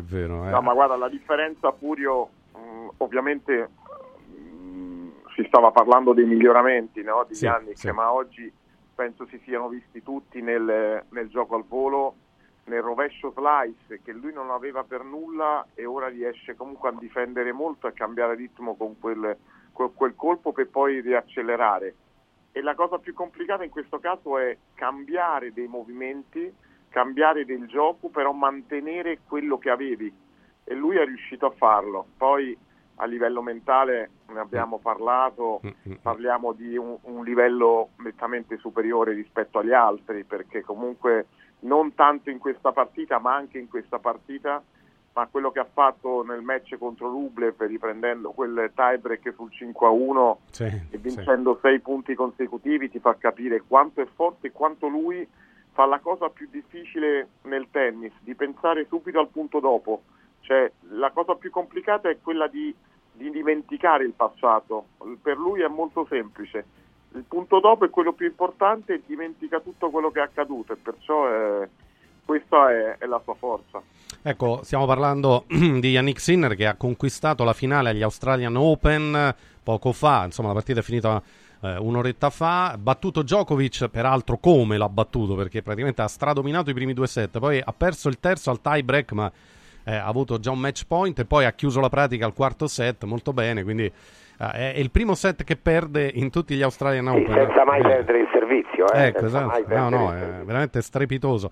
Allora vorrei coinvolgere, visto che parliamo di un grande campione, perché ormai Jannik Sinner lo è certamente, un altro che è stato un grande campione dello sport, cioè Roberto Pruzzo. Qual è il segreto, secondo te, Roberto, di questo ragazzo? Il segreto è il lavoro, penso. Essere consapevole dei limiti, che non dei limiti, ma del miglioramento che c'era, che necessitava per raggiungere il massimo del livello. E quando si parla di margine di miglioramento non sempre succede che tu lavori su quello e ti riesce di migliorare. Invece lui, la sua forza è proprio questa, lavorare su quelli che possono essere i suoi limiti, ripeto, e farlo bene. Loro hanno capito che bisogna servire diversamente, che bisogna rispondere diversamente, che bisogna variare il gioco, che bisogna essere imprevedibili, ma un conto è dirlo e un conto farlo. Lui ci sta riuscendo in maniera clamorosa. Credo anche che dovrà stare attento alla gestione, no? Perché poi dopo i tennisti ormai giocano 12 mesi all'anno, e ci sono anche dei momenti in cui bisogna avere la forza di fermarsi per essere pronto poi nel momento decisivo, e mi sembra che sotto questo aspetto sia una squadra molto, molto omogenea, sanno perfettamente qual è il percorso da fare e lo stanno facendo nella maniera migliore. Sentiamo anche Xavier Jacobelli sulla vittoria di Jannik Sinner, che va in finale agli Australian Open. Poi un'altra curiosità per Marco Meneschincheri, che poi tra poco salutiamo. Xavier. Ma sai, stavo pensando, in margine, tutte le considerazioni che sono state addotte, che giustamente, dovrei dire, sottolineano questa giornata storica per il tennis italiano, grazie a Sinner, al formidabile effetto volano che susciterà anche questo approdo per la prima volta nella storia di un tennista azzurro nella finale degli Australian Open. Poco tempo fa ho avuto l'occasione di interloquire con il presidente del tennis, Angelo Binaghi, che è uno dei grandi artefici di questa straordinaria stagione del tennis italiano, che non è cominciata né l'anno scorso né 2 anni fa, ma c'è stato tutto un processo di semine. Adesso la Federtennis e padel, che si chiama anche così, ovviamente sottolineerei anche il boom del padel, registra un incremento di praticanti straordinario. E stavo pensando anche al fatto che lo stesso Binaghi aveva annunciato come l'edizione prossima degli Internazionali d'Italia si annunci capace di stracciare ogni record, e l'effetto Sinner si registra e si registrerà in questi giorni, in questi giorni, in questi mesi, anche a livello di pratica del tennis, e di questo noi dovremmo essere sorpresi a questo formidabile atleta. È vero, è vero. Ecco Marco Meneschincheri, prima di salutarti, adesso per la finale di là ci sono Zverev e Medvedev. Mi verrebbe da chiedere banalmente qual è l'avversario più battibile dei due, premesso che poi sarà una finale, quindi a quel punto poi i livelli sono proprio molto molto vicini, no? Però qual è l'avversario peggiore dei due per Sinner, secondo te, anche per il modo di giocare dell'italiano? Ma guarda, Medvedev nelle ultime, tu devi andare secondo me in questi casi a guardare anche lo storico delle partite, no? Sì, sì. Le ultime partite giocate con Medvedev le ha vinte, e con grande fatica, ma le ha vinte, perché Medvedev 3 su 5 comunque molto tosto. Zverev ha sorpreso, diciamo, la sua partita contro Alcaraz, ha servito molto bene. Io penso che forse per tipologia di gioco per lui vada meglio obiettivamente un giocatore che lo faccia giocare tipo Medvedev, perché Zverev comunque da sua, se trova la giornata giusta in cui serve molto bene, ti fa giocare male. Detto questo, penso che dipenda più da lui che dagli altri a questo livello, nel senso che lui, se scende con la continuità e con il gioco che ci ha fatto vedere in questi giorni, non dico che sia una passeggiata, però comunque ha molte chance per portarla a casa. Bene, grazie a Marco Meneschincheri. Marco, è sempre un piacere, buon lavoro, a presto. Grazie a voi e buon lavoro. Grazie a Marco Meneschincheri, ex tennista professionista, ora commentatore sportivo di Supertennis, anche un grande amico di Radio, di tutti noi. Allora, no, Furio, fanno una domanda, scrive un ascoltatore, dice: ma perché Furio ha paragonato Sinner caratterialmente dicendo che ricorda Tomba, eppure Tomba sembrava molto più guascone? Ciao e grazie Carlo. Furio. Tomba era guascone, Tomba di Bologna. Certo, è un altro carattere. Sinner è di Sesto Pusteria. Altoatesino, certo. Altoatesino, è un altro tipo di mentalità dalla nascita. Cioè, Sinner è come tutti i bambini di quelle zone, quando entra in casa si leva le scarpe, per far capire qual è la differenza. Ma dal punto di vista caratteriale significa che non ha nulla da temere da nessuno. Io ti racconto una cosa che è successa in Coppa del Mondo tanti anni fa. Al cancelletto di partenza di un gigante, Pirmin Zurbriggen, un grande campione dello svizzero, certo. Zurbriggen era avanti a Tomba di 2 numeri, di 3 numeri. Tomba era dietro al cancelletto, che doveva partire 2 numeri dopo di lui. Quando quello stava per partire, Tomba gli disse: oh Pirmino, vai, ordina il caffè che mo arrivo e lo prendiamo caldo. E questa cosa qui suscitò un casino, perché loro sono molto concentrati, ma lui non lo fece con cattiveria, ma per farti capire il tipo di carattere. Cioè, durante al momento in cui c'era una partenza in cui molti atleti sono costretti a ricorrere allo psicologo, e io ho visto gente vomitare prima di una partenza di una gara di Coppa del Mondo, quindi è un momento di estrema importanza. Tomba scherzava, Tomba se la rideva. Ecco, e questo è il motivo per cui sono 2 campioni molto simili. Ecco, la differenza è nella capacità di Sinner di apprendere, mentre Tomba non era uno che apprendeva, perché era talmente forte di suo, d'altronde come Sinner, ma caratterialmente non accettava troppo i consigli. E Tomba, per esempio, ha sciato tutta la vita in maniera un po' troppo arretrata, ma non ha mai voluto cambiare, perché non ha trovato un Darren Cahill o un Bagnozzi che gli hanno corretto alcuni, non difetti, ma alcuni punti dove non era così bravo, capito? E invece Sinner lo ha fatto. Però la capacità di sollevare, e poi la capacità di sollevare le masse. Sì. Cioè, Tomba, dopo la duplice vittoria al Sestriere, si veniva a Corvara a fare la gare, ed aveva 19 anni, Ecco, quella gara della Badia fece in televisione 10, la seconda mancia, 10 milioni di ascolto, 10 milioni e mezzo, cioè una cosa inimmaginabile. Quello che succederà con Sinner, questa notte abbiamo avuto una partita alle 4, se fosse stata una partita alle 8 di sera faceva 10 milioni tranquillamente. Ecco, questa capacità di portare avanti uno sport che per gli italiani è magia. Quando un italiano vince, l'Italia impazzisce. Sì. Siamo diventati tutti velisti quando Azzurra faceva Azzurra, ve lo ricordate? Vero, come no. Facciamo le nottate lo stesso. Esatto. Ecco, in questo tomba e Sinner sono molto simili, anche se molto diversi. Comunque sì, diciamo, ecco, consideriamo anche che le partite adesso dell'Australian Open vanno sul satellite, eccetera. Se le dessero, che ne so, in chiaro sulla rete pubblica, eccetera, farebbe anche più di quello che abbiamo detto. Noi adesso non so, la finale la darà credo sempre Sky, non so se la Rai si inventa qualcosa, ma certo se fosse farebbe. No, non hanno i diritti. Non può, certo. Però ti assicuro che anche sui satelliti non può fare quei 10 milioni e mezzo che fece Tomba su Rai 1, però fa numeri alti. Però fa numeri alti, sì. Sì, dai, è veramente diventato già un idolo, un beniamino anche di tanti bambini, proprio perché poi è un ragazzo giovane, sempre sorridente, sempre composto. Ecco, oggi ricordava Marco Meneschini che a fine partita è andato a dare un pensiero a Bolelli e Vavassori che faranno la finale di doppio, quindi abbiamo un finalista nel singolo e due finalisti nel doppio. Ragazzi, credo che forse non è mai successo, adesso non so, storicamente poi andremo a cercare. No, non è mai successo. Vero, Furio? No, quindi assolutamente. È una cosa bellissima. Poi il tennis è uno sport meraviglioso, quindi per chi magari non ha mai visto una partita, ecco, è il momento di avvicinarsi al tennis, visto che abbiamo pure un italiano in gara e speriamo bene, insomma.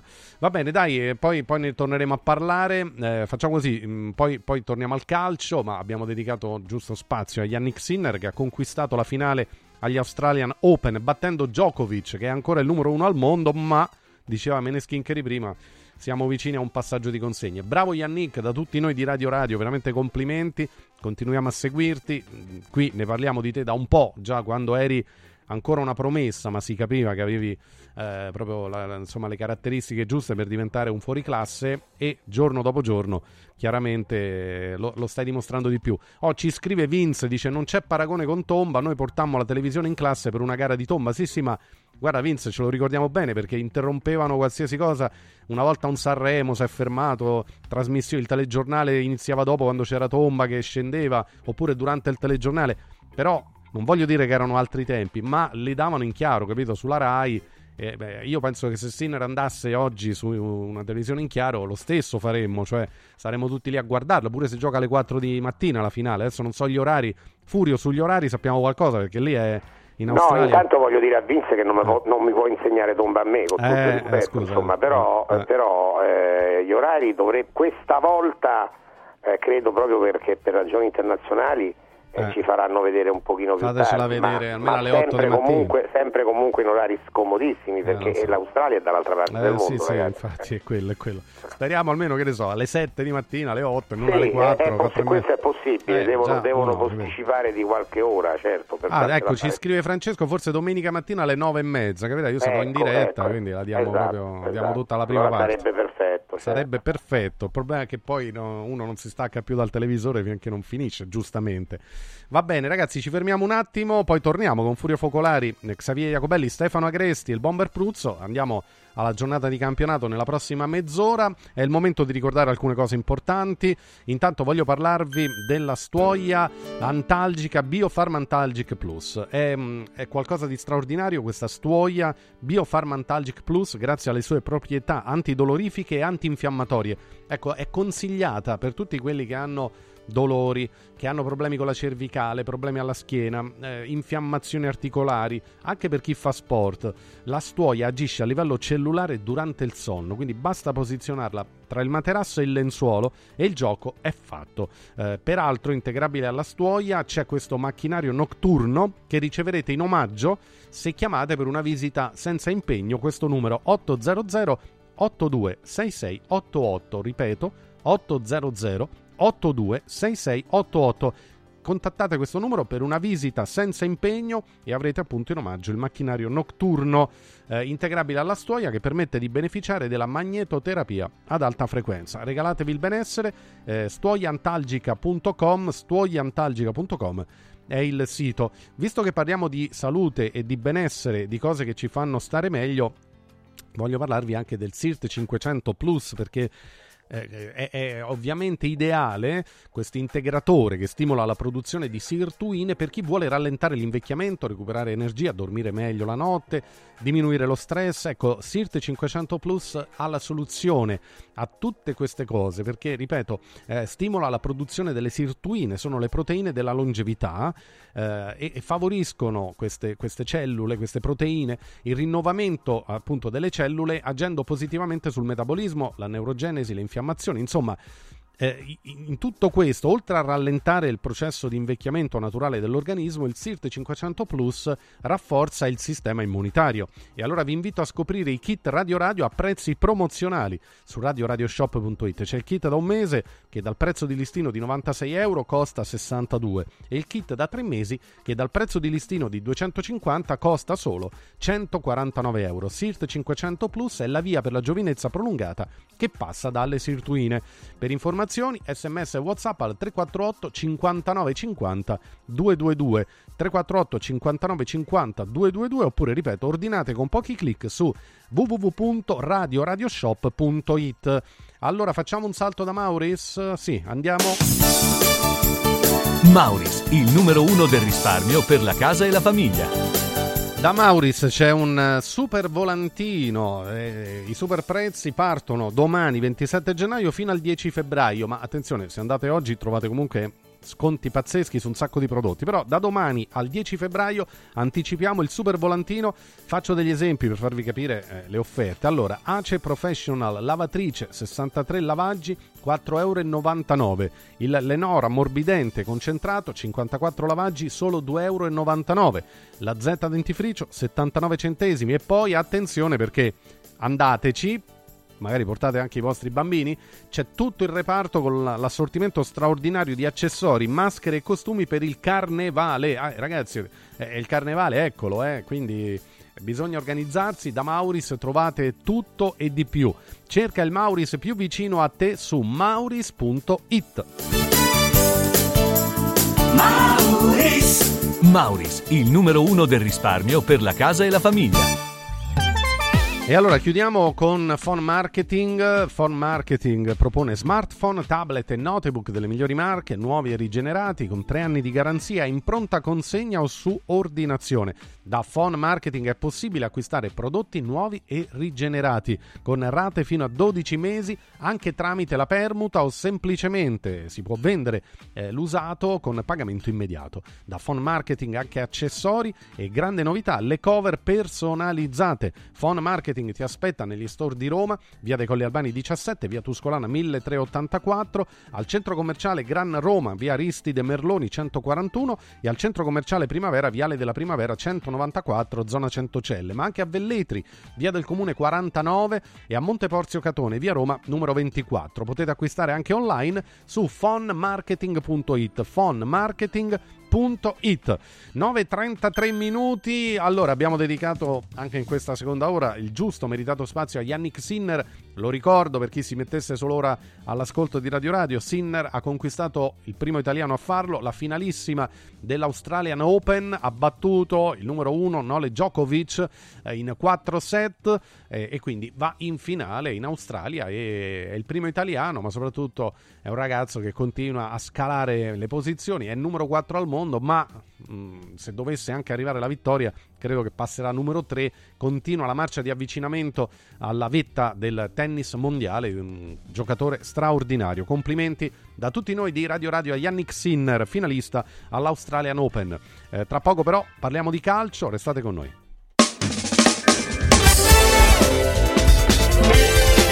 Radio Radio Mattino, Sport News.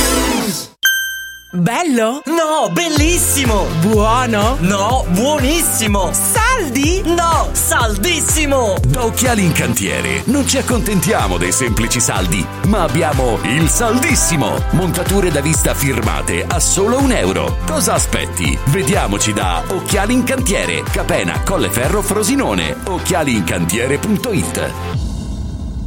Antò fa freddo, non ce la faccio più. Accendi la caldaia Vaillant. Ecco fatto, amore, l'ho accesa. Antò fa caldo. Pochi giorni fa con la Calor Plus ho installato una caldaia a condensazione della Vaillant con sole 12 rate da €95 e mi hanno anche regalato 7 anni di garanzia. Con questa caldaia mi sto togliendo tante soddisfazioni. Fallo anche tu con la Calor Plus. Chiama subito lo 06 86 21 3671. Antò.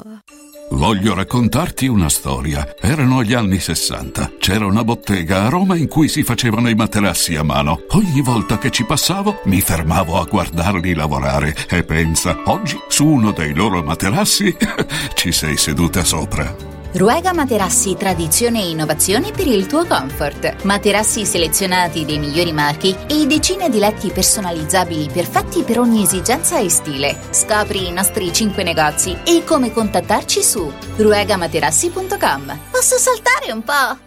Confartigianato è da più di 70 anni al servizio degli imprenditori e delle loro famiglie, erogando servizi come fisco, credito, avvio d'impresa, export, formazione, consorzio energetico, assistenza sanitaria, CAF e patronato. Abbiamo federazioni di categorie e mestieri firmatari dei principali contratti collettivi nazionali di lavoro e presenti in tutti i livelli istituzionali. Dove c'è impresa, c'è Confartigianato. Confartigianatoroma.it. Cerco lavoro. Compra il giornale e vedi offerte di lavoro. Già fatto. E trovo concorsi statali, parastatali, comunali, provinciali, enti vari. Calma, te la do io la soluzione. Quadrifoglio Immobiliare cerca giovani da avviare alla carriera di agente immobiliare. Fidati, è una cosa seria. Quadrifoglio Immobiliare è una soluzione per tutti. La soluzione fortunata. Telefono 06 273320. Ricorda 06 273320. Da importanti ricerche scientifiche nasce SIRT 500+, l'integratore che stimola la produzione di sirtuine, le proteine della longevità naturalmente presenti nel nostro organismo che rallentano l'invecchiamento cellulare e hanno la capacità di intervenire sul metabolismo. Vuoi rallentare anche tu l'invecchiamento? Recuperare energia, dormire meglio, diminuire lo stress? SIRT 500+ è la soluzione. SIRT 500+, una marcia in più per il tuo metabolismo. Scoprilo su radioradioshop.it. Devo stampare i miei nuovi bigliettini da visita. Pressup.it. Devo stampare il catalogo per la mia azienda. Pressup.it. Cerco uno stampatore di qualità che consegni in 24 ore. Pressup.it. Se hai la partita IVA, vai su Pressup.it, fai il preventivo in tempo reale, carica il tuo file di stampa e ordina con un click. Cosa aspetti? Prova la qualità di Pressup, il tuo stampatore online. Non spendere il tuo oro. Adesso è il momento giusto per affidarsi a Universo Oro, il migliore da sempre. Fino a fine mese valuta il tuo oro a partire da €41 al grammo. €41 al grammo netti, senza commissioni, con pagamento immediato. Un'occasione d'oro. Universo Oro, il tuo bancometalli a Roma in Viale Eritrea 88, numero verde 813 4030. Universo-oro.it. Mental Power. È arrivato il momento di scatenare il potere della tua mente con Sandro Corapi, il mental coach dei campioni e degli imprenditori di successo, tutti i venerdì alle 17:15 in Radio Radio Lo Sport.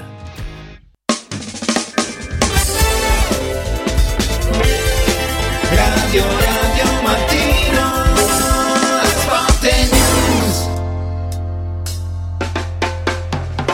Veniamo con i nostri alla giornata di campionato che peraltro parte stasera. La prima partita è Cagliari-Torino e a Cagliari si giocherà in un'atmosfera particolare, insomma anche nel ricordo del mito Gigi Riva che è scomparso appunto e che ha lasciato però certamente in tutti noi, ma a Cagliari particolarmente, una grande emozione che sicuramente stasera rivivremo tutti nella partita. Il Cagliari giocherà con delle maglie senza sponsor, ricordando Gigi Riva, quindi sarà una partita molto molto particolare. Domani alle 15 c'è Atalanta-Udinese, alle 18 Juve-Empoli, alle 20.45 Milan-Bologna, poi domenica il clou è certamente alle 18 Lazio-Napoli e alle 20.45 Fiorentina-Inter, mentre la Roma scende in campo lunedì a Salerno. Allora, con Furio Focolari, Stefano Agresti, Xavier Jacobelli e il Bomber Pruzzo entriamo dentro questa giornata di campionato.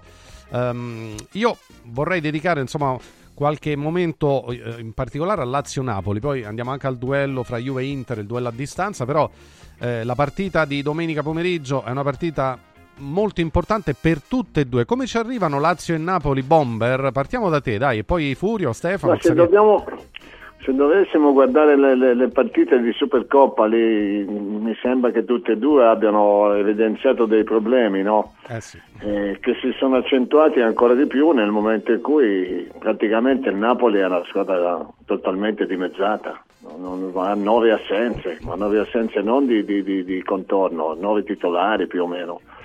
Può comunque contare sul fatto che sembra abbia ritrovato perlomeno uno spirito di squadra. Ha cambiato qualcosa come allenatore, anzi ha cambiato proprio il sistema di gioco, che è meno spettacolare sicuramente rispetto a prima, ma che dovrebbe garantire un po' più di copertura, essere una squadra un po' meno bella ma più concreta. Però poi ci sono sempre i giocatori che fanno la differenza e in questo caso il Napoli secondo me è veramente in grande difficoltà. La Lazio, che abbiamo visto giocare, ha fatto una sorta di amichevole, non ha veramente dato nessun segnale positivo in quell'occasione, però credo che domani sera sarà un'altra storia. La Lazio ha una grande possibilità di allungare addirittura su una concorrente e credo che sia nelle condizioni di poterlo fare. Lazio-Napoli, Stefano Agresti, partita che vale moltissimo per la classifica di entrambe. Tutte e due escono dalla Supercoppa italiana, la Lazio battuta dall'Inter in semifinale, giocando anche molto male, il Napoli ha raggiunto la finale ma poi ha perso dall'Inter, quindi occasione riscatto. Chi avrà più motivazioni secondo te, Stefano? Ma no, le motivazioni le avranno tutte e due sicuramente, perché è una partita che conta moltissimo e per tutte e due è anche un'opportunità di riscatto dopo la Supercoppa.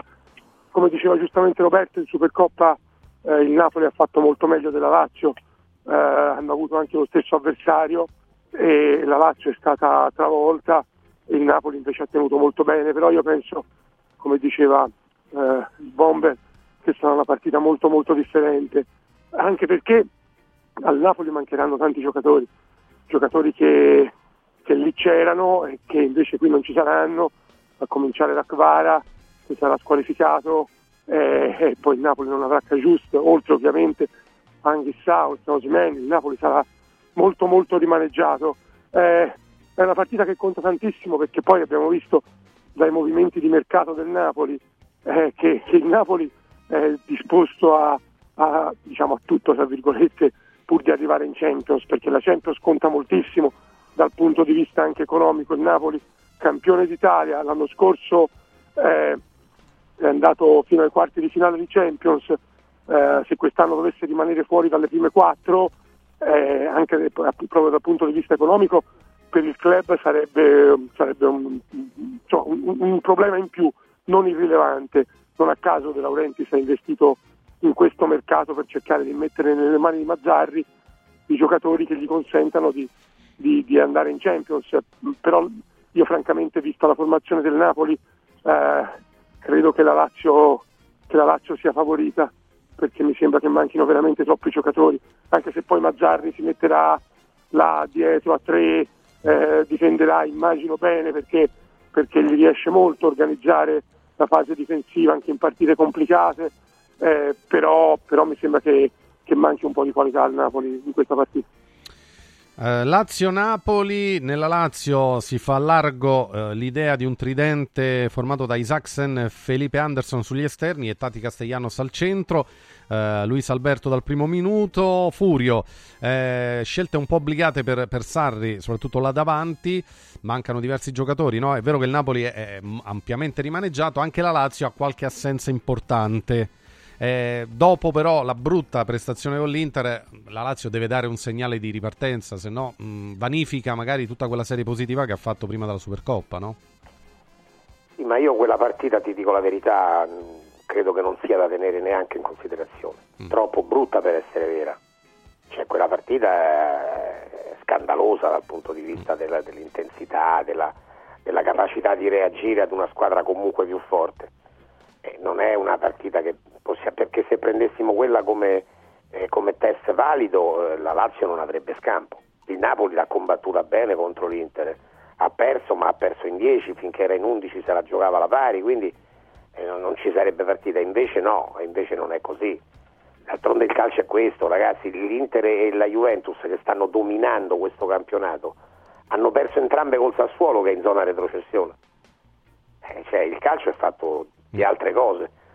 Questa è una partita comunque combattuta, comunque una partita, diciamo, alla pari tra due squadre che in classifica stanno vicine. La Lazio ha solo 2 punti di vantaggio nei confronti del Napoli, ma il Napoli è incerottatissima proprio, sì, ha detto, sì, come diceva Gresti, il Napoli c'ha troppe assenze importanti, davanti gli mancano i 2 giocatori più forti e il primo sostituto di Osimhen, squalificato in Arabia per questo assurdo regolamento, e poi gli manca Anguissa, gli manca il sostituto di Anguissa, gli manca il portiere, gli manca troppa gente. Alla Lazio mancano gli squalificati Immobile e Zaccagni, però se recupera Castellanos, in questo momento forse nelle gerarchie di Sarri quasi viene prima Castellanos che Immobile, o comunque sono alla pari. Quindi l'unica vera assenza importante è quella di Zaccagni. Sì, forse Patrick recupera, non si sa, ma comunque sarebbe ben sostituito da Gila. Io credo che la Lazio, se gioca con la giusta intensità, scordandosi la Coppa, sia leggermente favorita in questa partita e deve sfruttare questa occasione, perché se la Lazio dovesse vincere questa partita mette una sua concorrente diretta a 5 punti. Sì, infatti guardavo anch'io la classifica, cioè vale tantissimo, la vittoria sarebbe fondamentale per la Lazio, perché appunto staccherebbe un po' il Napoli, che è squadra comunque di valori, e poi quando recupererà tutti i giocatori che le mancano, adesso sta facendo anche molto mercato. Ecco, Xavier, c'è una favorita in Lazio-Napoli domenica alle 18? Beh, indubitabilmente la Lazio, proprio per le motivazioni che sono state addotte sia da Stefano sia da Fulvio, perché è un'occasione per la Lazio più unica e rara, per guadagnare 3 punti molto importanti, che sarebbero molto preziosi per lungo la strada della qualificazione alla prossima Champions League, fermo restando il fatto che, nonostante una formazione così rabberciata, così in emergenza, non si debba sottovalutare l'orgoglio del Napoli, che ha fatto intravedere alcuni segnali di miglioramento nell'ultimo periodo. È altrettanto vero che le manovre di mercato che sta conducendo De Laurentiis in questo periodo confermano come dovessero essere fatte in estate. Adesso c'è una corsa contro il tempo proprio per la necessità impellente di cercare di riguadagnare un posto nella prossima Champions League, sebbene la concorrenza, come la classifica ci dimostra e ci racconta, sia molto molto agguerrita. Sì, è veramente posta in palio alta e importante in Lazio-Napoli, in una classifica che vede al momento la Juventus in testa a 52 punti, dietro c'è l'Inter a 51. Ecco, volevo portarvi anche proprio a questo duello a distanza, ripartendo dal bomber. La Juve gioca domani con l'Empoli in casa ed è nettamente favorita per la vittoria, se fa il suo va a 55. La palla passa poi all'Inter, che va a Firenze domenica sera e potrebbe trovarsi a -4, sì, con una partita da recuperare, ma intanto con l'obiettivo di dover vincere a Firenze per non perdere, diciamo, il contatto, no? Bomber, quanto può incidere questa pressione sulla squadra nerazzurra eventualmente, se la Juve batte l'Empoli, ovvio? Qualcosina sicuramente ti mette addosso, no, di pressione, perché da favorito, strafavorito, ti ritrovi a metà campionato e passa con un avversario, ma io non ti dico inaspettato, perché la Juve non si può mai sottovalutare, però per come si poteva presupporre la situazione di classifica avrebbe potuto essere diversa, nel senso che la Juventus doveva essere con più distacco, invece ce l'hai addirittura davanti, e questo fattore psicologico può essere un fattore anche in una squadra che ha dimostrato molta sicurezza come l'Inter in questo periodo, perché lo ha dimostrato sul campo di essere superiore a tutti. Però ti potresti ritrovare a meno 4 affrontando una Fiorentina che non è nel suo momento migliore, perché le ultime due partite l'hanno evidenziato, e anche la stessa partita in Arabia, insomma, certamente se segni rigore poteva anche cambiare un po' la storia, però in linea generale è una squadra che ha bisogno di ritrovare il suo giocatore migliore, Nico Gonzalez, che credo anche possa rientrare, ma è fuori da più di un mese, quindi non so dirti quale può essere il minutaggio e la condizione.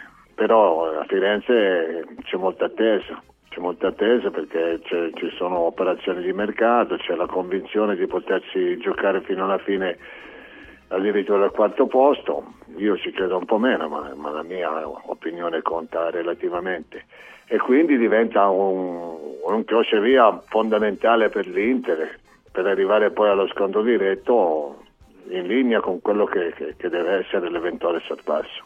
Sì, perché poi il prossimo turno metterà di fronte proprio Inter e Juve a San Siro, ma prima di arrivare a quello c'è questa tappa di passaggio che però, Furio, potrebbe non essere una tappa intermedia, perché se la Juve vince e l'Inter no, magari cambia anche un po' lo scenario a livello psicologico, no? Che dici? Ma sicuramente a livello psicologico cambia, ma a livello psicologico, perché poi in realtà la Juventus è in testa perché l'Inter è una partita in meno. Sì, sì. È chiaro che le partite da recuperare deve rigiocare, l'Inter ne sa qualcosa al suo tempo, no? Con la disfatta di Bologna, però cioè, a vederla così sembrerebbe se l'Inter fa qua, se l'Inter fa là, potrebbe però succedere anche il contrario, non il contrario assoluto, perché la Juventus con l'Empoli secondo me è una passeggiata di salute. Però poi c'è l'Inter, poi la Juve deve andare a San Siro, e poi comunque manca tutto il girone di ritorno. È chiaro però che dal punto di vista psicologico, dopo che hai inseguito che eri la guardia ed ora sei tu il ladro, può diventare importante dal punto di vista psicologico sicuramente.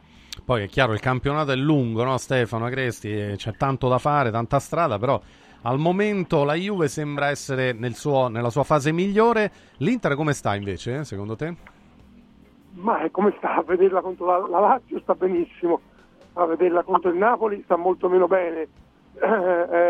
All'Inter mancheranno due giocatori importanti, Castellanos e Barella.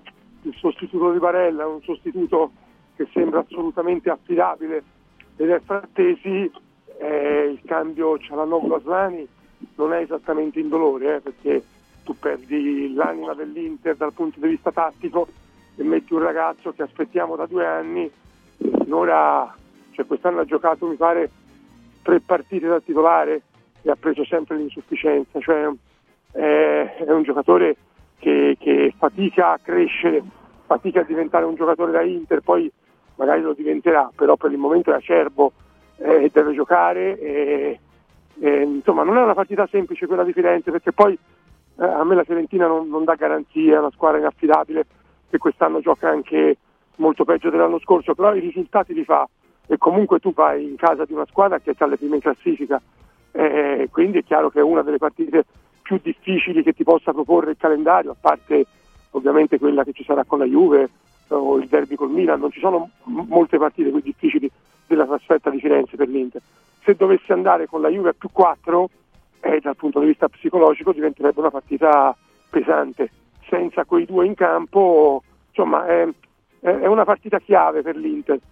Poi innanzitutto guardiamo se la Juve batte l'Empoli, perché certo, poi Nicola riesce a fare delle cose che sembrano inimmaginabili, no? Quando arriva alla guida di squadre in difficoltà.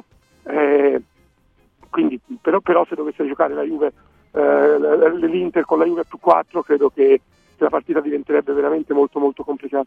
Ecco, dice Stefano Xavier, intanto la Juve però batta l'Empoli. È chiaro che è una gara molto sbilanciata, no? Ci sorprenderemmo molto se la Juve non battesse l'Empoli, però l'Empoli ha appena cambiato allenatore, è arrivato Nicola e comunque insomma ha dato già una sterzata. La Juve deve fare la Juve delle ultime partite, no? Quella magari molto più concreta in zona d'attacco, anche se le manca ancora Chiesa e le manca anche Rabiot, sono assenze pesanti anche per la Juve, no? Che comunque sta mascherando bene, diciamo, queste mancanze. Xavier? Ci sono 36 punti di differenza tra la Juventus, che ne conta 52, e l'Empoli, che ne conta 16, ma sì, questo non vuol dire nulla. Non vuol dire che i bianconeri, e non lo faranno sicuramente, sottovalutano l'impegno con la formazione toscana a una settimana dallo scontro diretto con l'Inter a San Siro. Ma è una Juventus che sta bene, è una Juventus che, ricordiamolo, ha infilato il 18° risultato utile consecutivo, 16 in campionato, 2 in Coppa Italia, da 7 partite a questa parte viaggia alla media di 3 gol in ogni incontro, ha di nuovo Vlahović in condizioni di forma ottime, tant'è vero che gli 11 gol che ha realizzato hanno complessivamente fruttato 12 punti molto pesanti per la classifica della Juventus, e ha un allenatore che, come Massimiliano Allegri, tra i numerosi primati che ha stabilito, ne segue un altro, quello di totalizzare 1000 punti in Serie A nell'arco della sua carriera di tecnico. Quindi le motivazioni certamente alla Juventus non mancano, e poi a Yıldız, che in questo momento è baciato alla grazia, che nell'arco di un mese è passato dai 38 minuti che aveva collezionato fino alla partita del Frosinone, che ne segnò il decollo, era il 23 dicembre, ad una posizione da titolare fisso, oserei dire, stante anche le condizioni non ottimali di Chiesa. Ergo mi aspetto una Juventus che ribadisca il trend delle ultime settimane, ma dall'altra parte c'è un Empoli che, come sottolineava Stefano, con l'arrivo del nuovo allenatore, un signore che è abituato in condizioni assolutamente disperate, ricordo ciò che fece alla guida del Crotone, nonché della Salernitana, riesce a trasmettere alla propria squadra motivazioni tali da convincerla che anche le imprese impossibili possono diventare possibili. Quindi non è una partita che la Juventus possa affrontare pensando di giocare contro un avversario malleabile, tutt'altro. È vero. Ma in questo credo che Allegri sarà molto bravo a caricare, a motivare i suoi, a tenerli concentrati, perché non molla di un centimetro, almeno l'allenatore fino a questo momento, insomma, ha sempre tenuto sul gruppo, anche proprio durante le partite quando si infuria, perché evidentemente non vuole cali di concentrazione. Allora, poi di Salernitana-Roma parleremo ampiamente nel pomeriggio, visto che è la partita che si gioca lunedì, quindi abbiamo ancora molto tempo davanti. Prima di salutarvi facciamo le martingale, oggi è venerdì, quindi cominciamo a dare anche i nostri pronostici. Vorrei partire proprio dal bomber Roberto Pruzzo. Allora, bomber, andiamo con le tue previsioni. Atalanta-Udinese 1, Juventus-Empoli 1, Milan-Bologna 1, Lazio-Napoli 1, Fiorentina-Inter 2, Salernitana-Roma 2.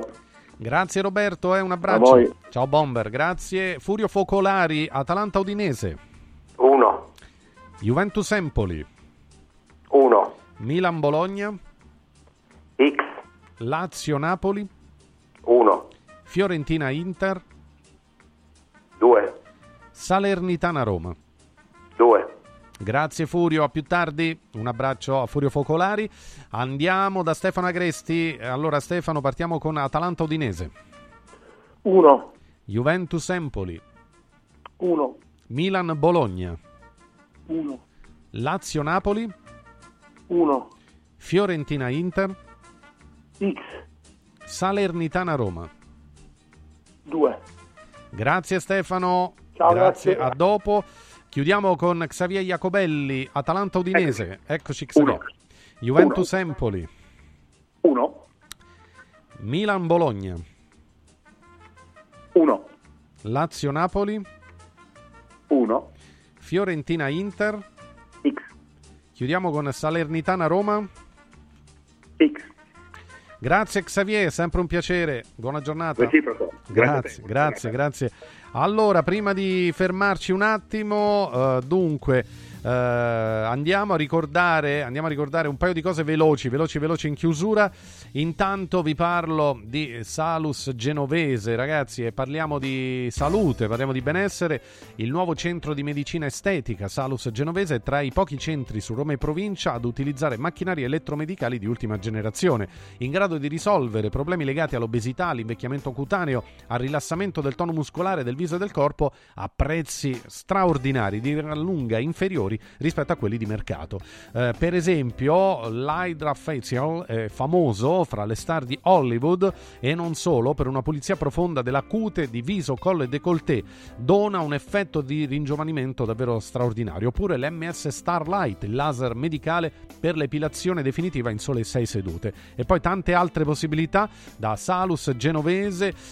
Promo per gli ascoltatori, ecco, 6 sedute di Starlight più una in omaggio. Quindi attenzione, chiamate per credere. Questo laser medicale per l'epilazione definitiva in sole 6 sedute è fantastico. I prezzi sono i più bassi del mercato, l'abbiamo detto, quindi prenotate una consulenza gratuita al numero 06 44 20 92 81.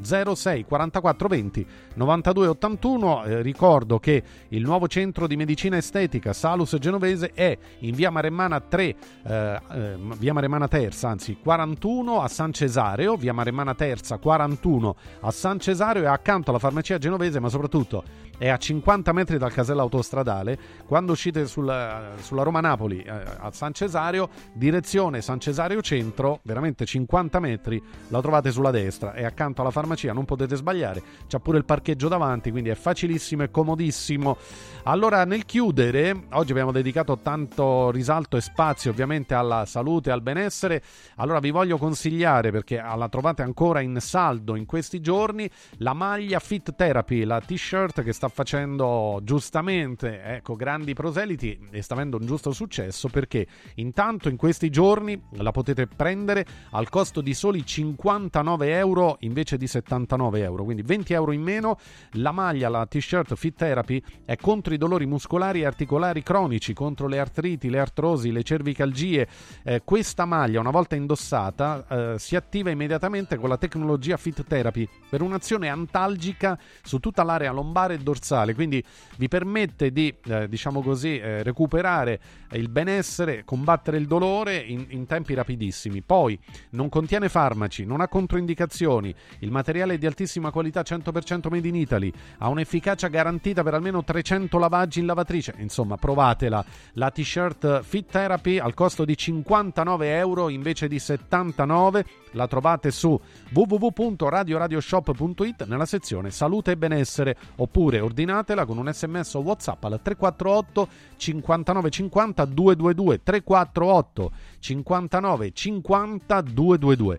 Allora ci fermiamo qui, c'è la pillola della Pulce e il Prof da ascoltare con attenzione, poi arriva Francesco Vergovic, poi Francesco Borgonovo, un giorno speciale, poi lo sport alle 2. Ale, grazie Sinner per averci regalato una grande gioia con la qualificazione alla finale degli Australian Open, se ne parlerà anche nel pomeriggio ovviamente. Da Stefano Raucci è tutto, restate con noi, restate su Radio Radio, ciao. Ehi, prof Michetti, che facciamo oggi? Quello che facciamo tutti i giorni, Pulce, tentiamo di informare il mondo. La gente è tanto esasperata, la vita è complicata, ora però c'è la Pulce con il prof. Eccomi qua, prof Michetti, sto scappando. Ci sono dei venditori che mi stanno inseguendo perché la mia vicina, ultra ottantenne, gli ha riferito con grande candore dove sono domiciliata. Ma Pulce, cosa combina? Perché ci sono delle persone che la cercano? Perché avevo promesso che avrei acquistato da loro un aspirapolvere potentissimo, ma poi mi sono informata e sembrerebbe che questo prodotto abbia dato molti problemi. E quindi che intende fare? Innanzitutto chiederle la differenza tra domicilio e residenza. Il domicilio è il luogo in cui una persona ha stabilito la sede principale dei suoi affari ed interessi. In sostanza è il luogo in cui lavora, mentre la residenza è il luogo in cui la persona ha posto la dimora abituale, in buona sostanza dove vive.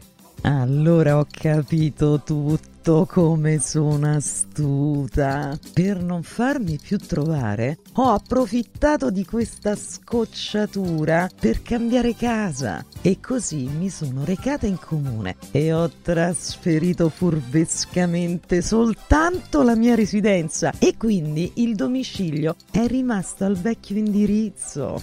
Pulce, purtroppo per lei non è così. Quando una persona, come nel suo caso, ha nel medesimo luogo sia il domicilio che la residenza, trasferendo altrove la residenza, per i terzi di buona fede si considera trasferito pure il domicilio, a meno che non abbia fatto una diversa dichiarazione nell'atto in cui è stato denunciato il trasferimento della residenza. Comunque, sa cosa diceva con ironia Giuseppe Prezzolini? L'Italia va avanti perché ci sono i fessi.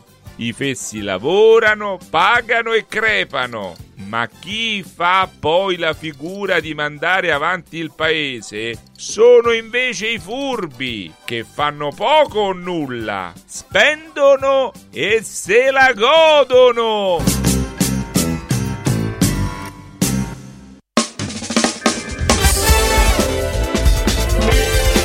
Radio